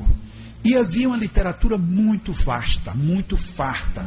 Só o Barão de Potê, o que ele tinha na época era algo astronômico. Havia um jornal também de magnetismo que toda semana circulava e, inclusive, isso hoje em dia é possível se resgatar com alguma dificuldade, mas é possível se resgatar vários desses jornais pela internet, porque o Google ele está fazendo um trabalho magistral de fazer digitação de obras antigas, e o magnetismo está sendo muito bem contemplado com isso.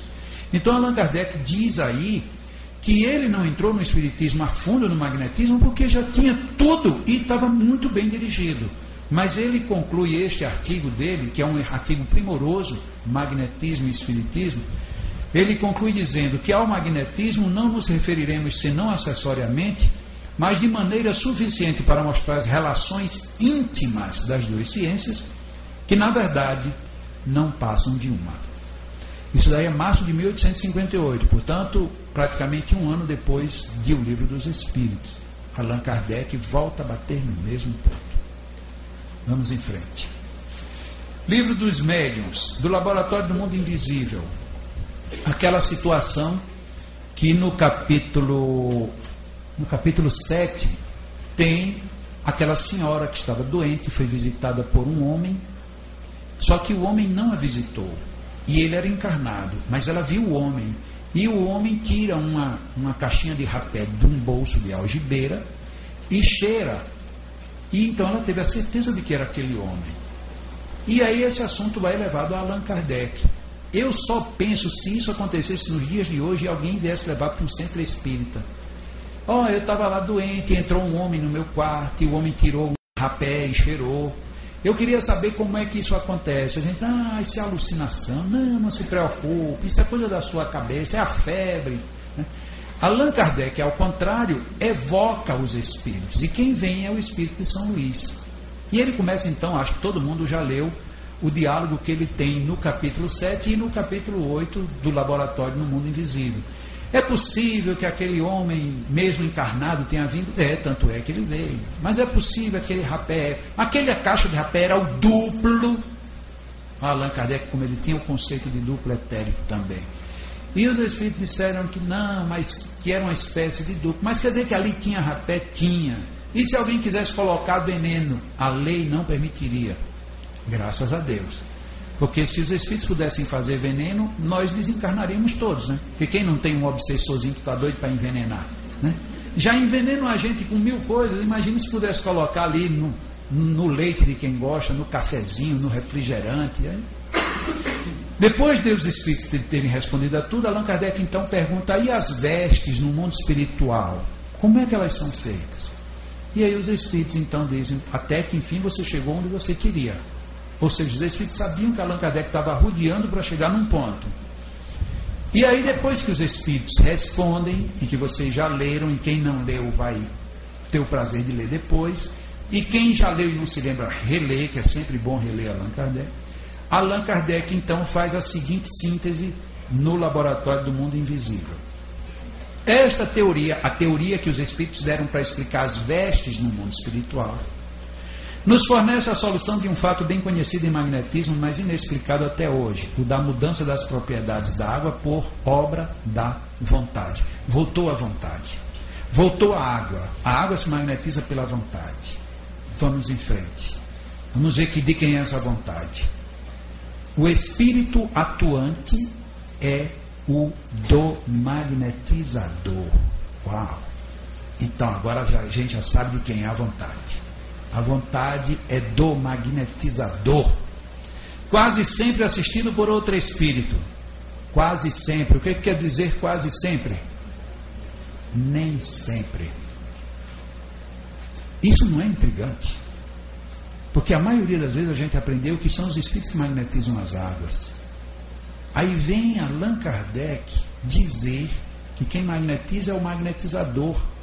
Quase sempre assistido por um espírito, ou seja... Tem vezes que não tem espíritos. E aí a gente diz que são eles apenas que magnetizam. Ou seja, a gente vira tudo ao avesso do que Allan Kardec coloca na obra dele. Então está aí o que ele está dizendo. Mas Jacó então quer dizer que se no centro espírita tiver ali, a gente põe as águas, a gente pede para os espíritos magnetizarem. Eles não podem colher os fluidos daqui, juntar aí para... Pode. Mas é justo a gente dar esse trabalho para os espíritos quando a gente poderia pegar um ou dois magnetizadores e mandar eles magnetizarem? Por que tem que dar o trabalho para os espíritos? Mas no Evangelho no Lar, a gente deixa ali, né, a garrafa, né? No meu Evangelho no Lar, na minha casa, quando chega no final que a gente vai magnetizar, eu tenho um casal de gêmeos de 4 anos de idade. E todas as vezes que nós vamos magnetizar a água no final da reunião, os dois vêm lá: papai, a gente também quer magnetizar. Eu digo: vem para cá. Então a água magnetizada do meu Evangelho no Lar é magnetizada por mim e pelos meus 2 bebês. Bebês, eles nem gostam que eu diga isso. Mas eu acredito que nós temos como colocar fluidos ali. E os espíritos podem colaborar muito, porque agora eles têm energia para trabalhar. Agora deixar aqui, tá bom, não, manda os espíritos ir lá fazer, mas calma, por que que é assim? Será que de fato é desse jeito? Ele opera uma transmutação, ele quem? Vê a oração. O espírito atuante é o do magnetizador. Quase sempre é feito por um espírito. Então, como nem sempre tem espírito, então o ele é quem está sempre. O ele é o magnetizador. Ele opera uma transmutação por meio do fluido magnético, que é a substância que mais se aproxima da matéria cósmica ou elemento universal. Então, quem magnetiza a água é o magnetizador. Palavras do senhor Allan Kardec, em O Livro dos Médiuns, capítulo 8 do Laboratório do Mundo Invisível. E para não ficar dúvida, ele complementou. Ora, desde que ele quem? Magnetizador. Desde que ele pode operar uma modificação nas propriedades da água, pode também produzir um fenômeno análogo com os fluidos do organismo, donde o efeito curativo da ação magnética convenientemente dirigida. Aqui ele deu o final da história. Então, do jeito que eu magnetizo a água, eu posso magnetizar o seu organismo. O princípio é o mesmo. Só que eu preciso fazer isto convenientemente. Como é que eu faço uma coisa conveniente? Quando eu faço dentro de critérios e princípios. E para eu saber quais são os critérios e princípios, eu tenho que estudar e me preparar para isso. Ou seja, Allan Kardec dizia: se você tem magnetismo e sabe como fazer, conhecendo a teoria previamente, você cura. E aí a gente não acredita nisso. E ficamos, às vezes, indo muito devagar com o nosso próprio processo de cura. Livro dos Médiuns. Aqui é onde, às vezes, a gente também faz um pouquinho de confusão. Mediunidade curadora e magnetismo. Allan Kardec deixou isso sem qualquer dúvida para a gente. A magnetização ordinária é um tratamento seguido, regular e metódico. A magnetização ordinária é um tratamento seguido, regular e metódico. No caso que apreciamos, o que está sendo apreciado está lá em cima, mediunidade curadora. As coisas se passam de modo inteiramente diverso. Por que é que numa casa espírita que tenha tratamento magnético, a pessoa faz um tratamento nesta casa e não é bom fazer numa outra? É porque esta casa é melhor do que a outra? Não. É porque aqui você tem um tratamento que deve ser seguido, regular e metódico. Se você vai para uma outra casa e lá você tem um outro tipo de frequência, um outro tipo de método, um outro tipo de prática, você já conflitou uma coisa com a outra. Parece que é bem claro de se ver isso, né? Vamos em frente. Ele vai entrar no aspecto da mediunidade curadora. Todos os magnetizadores são mais ou menos aptos a curar, desde que saibam conduzir-se. Estão com medo de ler essa palavrinha? Convenientemente. Porque ela é pesada. O problema nosso é esse. Eu treinava um passo numa pessoa e a pessoa passava mal e eu não podia aceitar isso. E eu queria que alguém me explicasse e ninguém me dava nenhuma explicação. Hoje, já de muito tempo, eu conheço, às vezes em seminários, pessoas que dizem: Jacó, eu aplico passos há 20 anos e até hoje eu não sei se eu faço certo ou errado. Isto é um tormento. Isso não é caridade não, isso é um tormento. Porque como é que eu estou fazendo uma caridade, um bem, e eu não sei se esse bem está sendo bem feito? A mim isso me incomodou muito. Hoje eu sei mais ou menos. Tem muitas coisas que eu até tenho até medo de saber, já é até o contrário. Tem coisas às vezes que são difíceis. Mas por conta do quê? De agir com conveniência. Você só age com conveniência se você estudar, se você experimentar, se você pesquisar, se você for em frente. Não tem jeito. Todos os magnetizadores são aptos desde que saibam conduzir-se convenientemente. Ao passo que nos médiuns curadores a faculdade é espontânea e alguns até a possuem sem jamais terem ouvido falar de magnetismo. E que realmente é o que acontece. Tem muitos médiuns de cura que nunca ouviu falar de nada, nunca estudou nada e curam. Mas curam como? Curam muitas vezes sumariamente. Você chega lá com a doença, ah, peraí, pronto, vem aqui só na próxima semana e você está curado. É um mecanismo que foge do mecanismo do magnetismo, porque às vezes ele não sabe como é que se dá e de fato é uma ação espiritual, usando-se ele como um instrumento. Mas vamos continuando. No Livro dos Espíritos, questão 556. Algumas pessoas têm verdadeiramente o poder de curar pelo simples contato? Ou seja, tem alguém com o poder de curar tocando? Se tocar fosse errado, a resposta era para os Espíritos começarem a dizer: ninguém deve tocar. Toque é proibido. O toque não pode existir. Não é para tocar. Eles diriam qualquer coisa. Mas, estranhamente, os Espíritos não disseram isso. Eles disseram: a força magnética pode chegar até aí, quando secundada pela pureza dos sentimentos e por um ardente desejo de fazer o bem. Pureza de sentimentos. Ardente desejo de fazer o bem. Ardente desejo é o quê? A vontade. Pureza de sentimentos é você não ter segundas intenções, não ter maldade, não ter aquelas adjetivações todas que nós já conhecemos para o lado da imperfeição. Porque então, se você tem pureza de sentimentos e ardente desejo de fazer o bem, os bons espíritos lhe vêm em auxílio. Uau! Então quer dizer que eu tenho um meio de dizer que eu estou acompanhado de bons espíritos. Eu tenho que ter pureza de sentimentos e ardente desejo de fazer o bem. Mas como é que a gente tem isso se a gente às vezes vai para cá, vai para o centro espírita e diz: nossa, hoje é dia de eu aplicar o passe. Ah, meu Deus do céu. Tomara que vá bem pouquinho a gente. Olha que ardente desejo a gente tem. Né?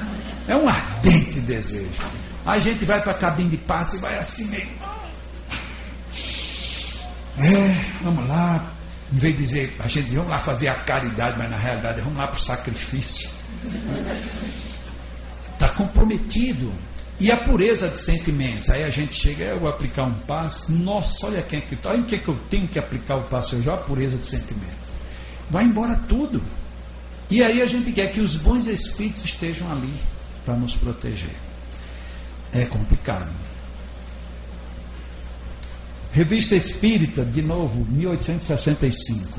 O médium curador, que é exatamente nesse artigo, é sobre a mediunidade curadora, que reforça o que ele colocou lá no Livro dos Espíritos, na questão 556. O médium curador recebe o influxo fluídico do espírito, ao passo que o magnetizador, observem bem, aure tudo em si mesmo. Mas os médiuns curadores, na estrita acepção da palavra, ou seja, aqueles cuja personalidade se apaga completamente diante da ação espiritual, são extremamente raros. E esse é o nosso problema. A não ser a mediunidade quando a gente sente a aproximação de Morfeu. Aqui tem bons médiuns morféticos. Tem pessoas aqui que já deixaram Morfeu incorporar faz tempo. E Morfeu é um espírito sorrateiro. Ele vai chegando. E a gente vai fechando os olhos. E vai. E vai. Então aqui tem muitos médiuns de Morfeu.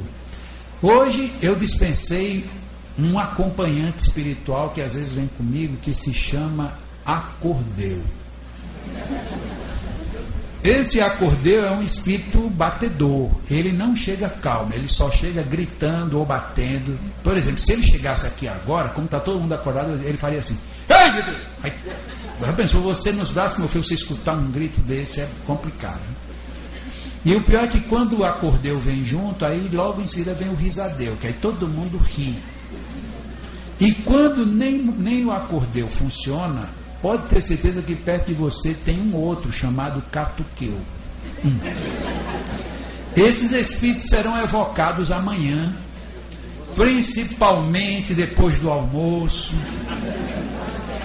Hoje eu até que estou bonzinho, porque Morfeu já levou alguém aqui algumas vezes e eu deixei, mas amanhã vocês venham de olho aberto com esse Morfeu, porque Morfeu é complicado e eu também sou. Agora, como eu sou um médium educado, muito bem educado. Às vezes, quando eu percebo que Acordeu vem chegando, que quando ele chega, ele me toma de vez, né? Então, quando eu vejo que ele vem, que aí eu digo, a pessoa está dormindo, eu não vou assustá-la. Mas para não assustá-la, aí eu me calo e aí fico olhando para a pessoa assim.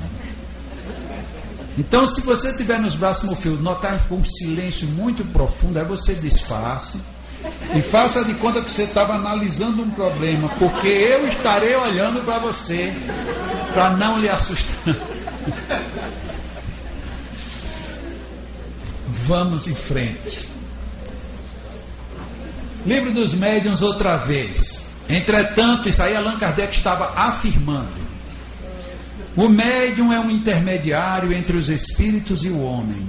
Ora, o magnetizador, haurindo em si mesmo a força de que se utiliza, não parece que seja intermediário de nenhuma potência estranha. Então Allan Kardec disse isso para eles. Bom, o que eu posso deduzir é que o magnetizador, ele tira tudo dele. Se ele tira tudo dele, então ele não é médium. Ele é apenas ele. Ele colocou isso para os espíritos. E aí os espíritos deram o seguinte comentário. É um erro. O que, que é um erro? A força magnética reside, vírgula, sem dúvida, vírgula, no homem. Então, isto é fora de dúvida para os espíritos que responderam a Allan Kardec. A força magnética reside no homem, não é deles.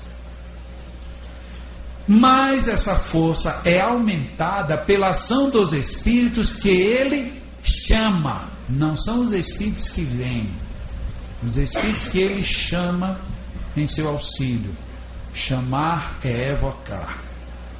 Vamos ver a continuação. Se magnetizas com o propósito de curar, por exemplo, então eu vou magnetizar para curar, e invocas ou evocas um bom espírito. Olha como Allan Kardec era minucioso, ele deu tudo, não é nem ele, os espíritos deram os detalhes, que aí não foi Allan Kardec, foram os espíritos respondendo a Allan Kardec. Se você vai magnetizar com o propósito de curar, e você invoca ou evoca um bom espírito, mas o que é um bom espírito?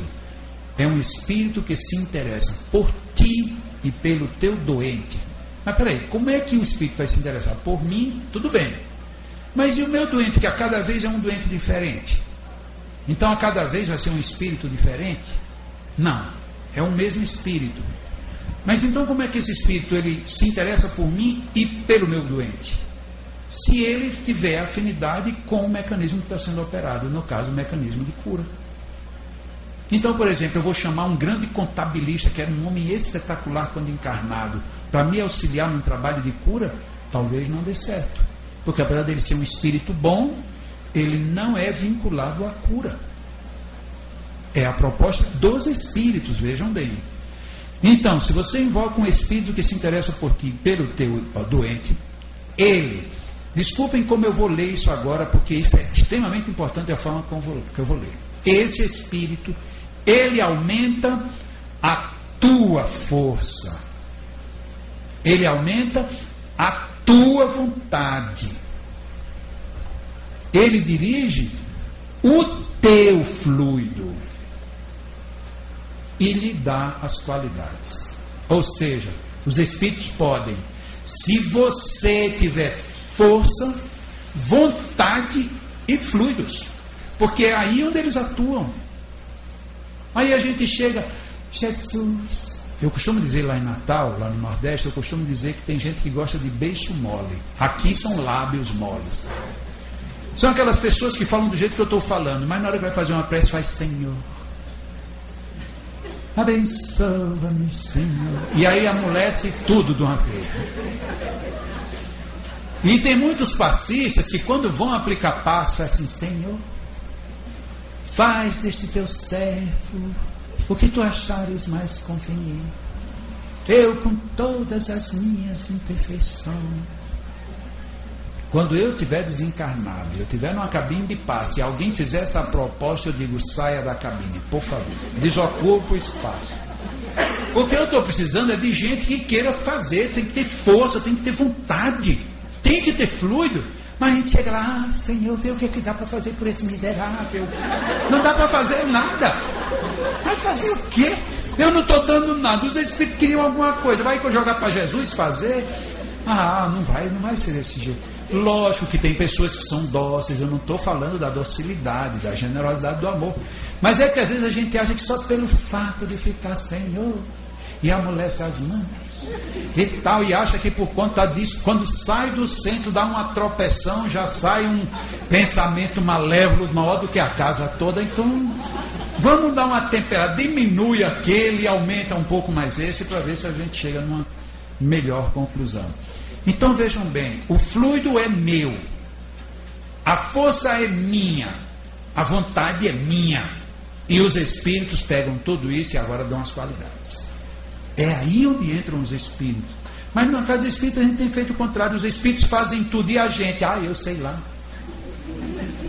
não faz nada realmente. A gente fica no haver navios. E os Espíritos com dificuldade de realizar aquilo que precisa ser realizado. Mas falamos até agora das obras mais densas. Vamos lá para o Evangelho segundo o Espiritismo, que nós vamos encerrar com duas situações do Evangelho, capítulo 19. E eu sei que quase todo mundo aqui tem o hábito de eventualmente abrir o Evangelho.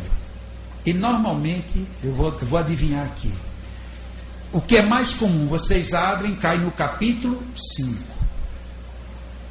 Aí de tanto cair no capítulo 5, senão agora eu vou pegar mais lá na frente. Aí cai no capítulo 19. É impressionante. Portanto, isso quer dizer que é muito raro alguém que abre o Evangelho não já ter lido isso aqui 100 vezes. Mas vamos ler de novo. O poder da fé se demonstra de modo direto e especial na ação magnética. Uau! Lá vem agora, já não acharam um pouco a vontade, a força. Agora a fé também vem cruzar agora com o magnetismo. Por seu intermédio, o homem... Opa! O homem não são os Espíritos? Lá no Evangelho também é o homem. Que interessante! Por seu intermédio, o homem atua sobre o fluido, agente universal. O homem modifica-lhe as qualidades. O homem lhe dá uma impulsão, por assim dizer, irresistível. O homem, não são os Espíritos. Daí decorre que aquele homem que é um grande poder fluídico normal, junta ardente fé, pode, só pela força de sua vontade dirigida para o bem, operar esses singulares fenômenos de cura e outros. Nossa, o poder é nosso. O poder é do ser humano, é do homem. E a gente nem se deu conta. Isso está no Evangelho segundo o Espiritismo. Isso aí não é literatura louca de um cara chamado Jacó, não. E eu estou fazendo questão de colocar bem claro o texto, tradução do senhor Guilherme Ribeiro.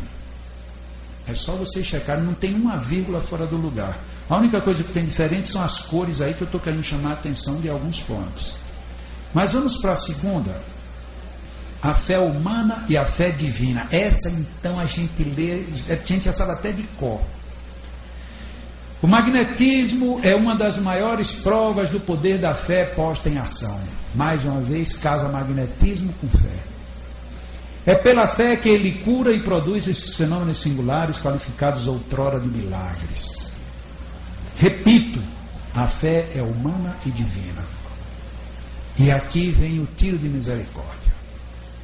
Se todos os encarnados, portanto já não são mais nem todos os espíritas, todos os encarnados, se achassem bem persuadidos da força que em si trazem, e se quisessem pôr a vontade, não a boa vontade, a serviço dessa força, seriam capazes de realizar o que até hoje eles chamaram prodígios, e que, no entanto, eu vou pedir o favor de vocês para nós lermos juntos esse final de frase, e que, no entanto, não passa de um desenvolvimento das faculdades humanas. Isso não foi dito pelo senhor Allan Kardec. Isso foi dito pelo espírito protetor dele. Está em O Evangelho segundo o Espiritismo. O magnetismo é uma força humana, é um poder humano. Qualquer um pode desenvolver. Nós podemos levar isso adiante. Se nós acreditarmos nisso, nós descobriremos que isso não passa do desenvolvimento das nossas faculdades. E aí fica a pergunta, então por que nós não temos conseguido? Porque não temos prestado atenção no que está na própria codificação, no que está nos livros básicos. E olha o que eu estou falando o tempo todo, que a gente deveria ter como básico todos os livros de Allan Kardec. Mas mesmo naqueles mais simples, como o Evangelho segundo o Espiritismo, não tem como alguém dizer que ele não disse isso desse jeito. A entonação é muito forte. O fluido é do homem, o homem é quem tem a força, o homem é quem tem o poder, o homem é quem tem tudo. E nós acreditamos nisso? Não acreditamos. E por não acreditarmos, não fazemos. E aí ficamos o quê? Discutindo coisas pequenas. Ficamos discutindo o eu acho, o sempre foi assim, o guia disse. Tudo bem. Ótimo, é ótimo ter guia, é ótimo ter instrutor, é ótimo ter dirigente, é ótimo ter casa, é ótimo ter tudo. Mas se somos espíritas, temos a obra de Allan Kardec na base. E a gente desrespeitar a obra de Allan Kardec é algo muito grave. Eu desrespeitar por não conhecer vai pesar menos nos meus ombros. Mas quem é que pode dizer que não conhece essas mensagens? Quem nunca ouviu falar na questão 555 do Livro dos Espíritos? Na questão 33, que fala de que tudo está em tudo e que Allan Kardec vai buscar um exemplo de magnetização de água, para já ali no começo da codificação dizer que nós temos o poder disso tudo, que basta que nós tenhamos vontade, é uma ação de vontade, e nós ficamos simplesmente acomodados num mundo em que hoje nós estamos vivendo e convivendo com doenças gravíssimas, o próprio Alzheimer. Quem tem um parente com Alzheimer sabe o quanto isso é doloroso, é sacrificante. Pessoas com escleroses, uma esclerose lateral amiotrófica, em que a pessoa até o último instante está com total lucidez e vai perdendo todas as suas forças, todas as suas energias e morre porque uma hora simplesmente o sistema entra em colapso e você para de respirar. Você é totalmente inconsciente. E ninguém faz quase nada para isso. Doenças graves em crianças recém-nascidas, e a gente fica dizendo que a medicina deveria já ter descoberto, mas se não descobriu, por que não nós? Até quando a gente vai ficar tão lento nessa busca dessas soluções? Não, mas o trabalho de um centro espírita é de ser uma escola. Sim, mas estamos ensinando o quê? Que não estamos ensinando Allan Kardec. Não, mas nós temos o curso A, o curso B, o curso C, o curso D. Ótimo. E os livros? Não precisa de livros, só de apostilas? Será que isso é tão bom assim mesmo? Será que as apostilas de hoje já substituem mesmo essas obras? Será que Revista Espírita é um negócio apenas para enfeitar prateleiras? Será que o Livro dos Espíritos é para ser lido como a gente tem lido? E se eu disser que lá no Livro dos Espíritos nós temos a maior lição de inter-relação pessoal, e que se nós prestarmos atenção lá no Livro dos Espíritos, descobriremos que o maior problema que nós temos, e portanto a melhor solução que nós temos para os problemas de relação pessoal, estão numa ciência chamada magnetismo. Está lá no Livro dos Espíritos. Mas a gente não vê ninguém falar isso em palestra, ninguém vê ninguém comentar isso com esse enfoque. E aí estamos fazendo o que com o magnetismo?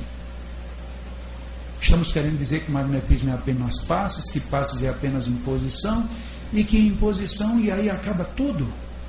E aí estamos ficando sem essa ciência, a troco do que? Não tem problema, vamos trocar o magnetismo, mas pelo que a gente está trocando? A filosofia espírita, a gente está trocando ela pelo que? Nós temos tantas dificuldades para entender o Evangelho. Jesus disse, perdoai ao próximo. Aí Pedro, num momento extremo, puxa a espada, arranca a orelha do soldado. E Jesus, em vez de dizer para o soldado, perdoa-o, Jesus disse para Pedro, embainha a tua espada, porque quem com ferro fere, com ferro será ferido. Que Jesus era esse que dizia perdoa e ao mesmo tempo dizia para você não tem perdão? Como é que a gente entende isso se nós não começarmos a ver dentro da grandiosidade que é o próprio Evangelho de Jesus? A gente vai ficar perdido nesses dias. Porque com Jesus a gente já fez isso. E há milênios. Se a gente não cuidar, vamos fazer isso com o Espiritismo. Hoje nós temos a reencarnação como a grande imagem do Espiritismo. Imagem do quê? Da lei de Talião. Por quê? Porque quando alguém nos fala, fulano é cego, é coxo e tudo acontece errado, é porque na outra vida fez tudo de errado. Ótimo. E aquela pessoa que é linda, rica, maravilhosa, tudo na vida dela dá certo. De onde veio isso? Responsabilidade nisso toda, porque nós estamos perdendo a base. A gente está aprendendo no Espiritismo de palestras, de ouvir dizer, e não estamos indo buscar na origem onde está o princípio de tudo. Quando a gente diz assim, é possível que hoje eu esteja sofrendo por algo que eu não fiz ainda. A gente diz, mas isso não pode. Como não pode? Quer dizer que eu não posso sofrer hoje um débito que eu nunca contraí em nenhum lugar? Não.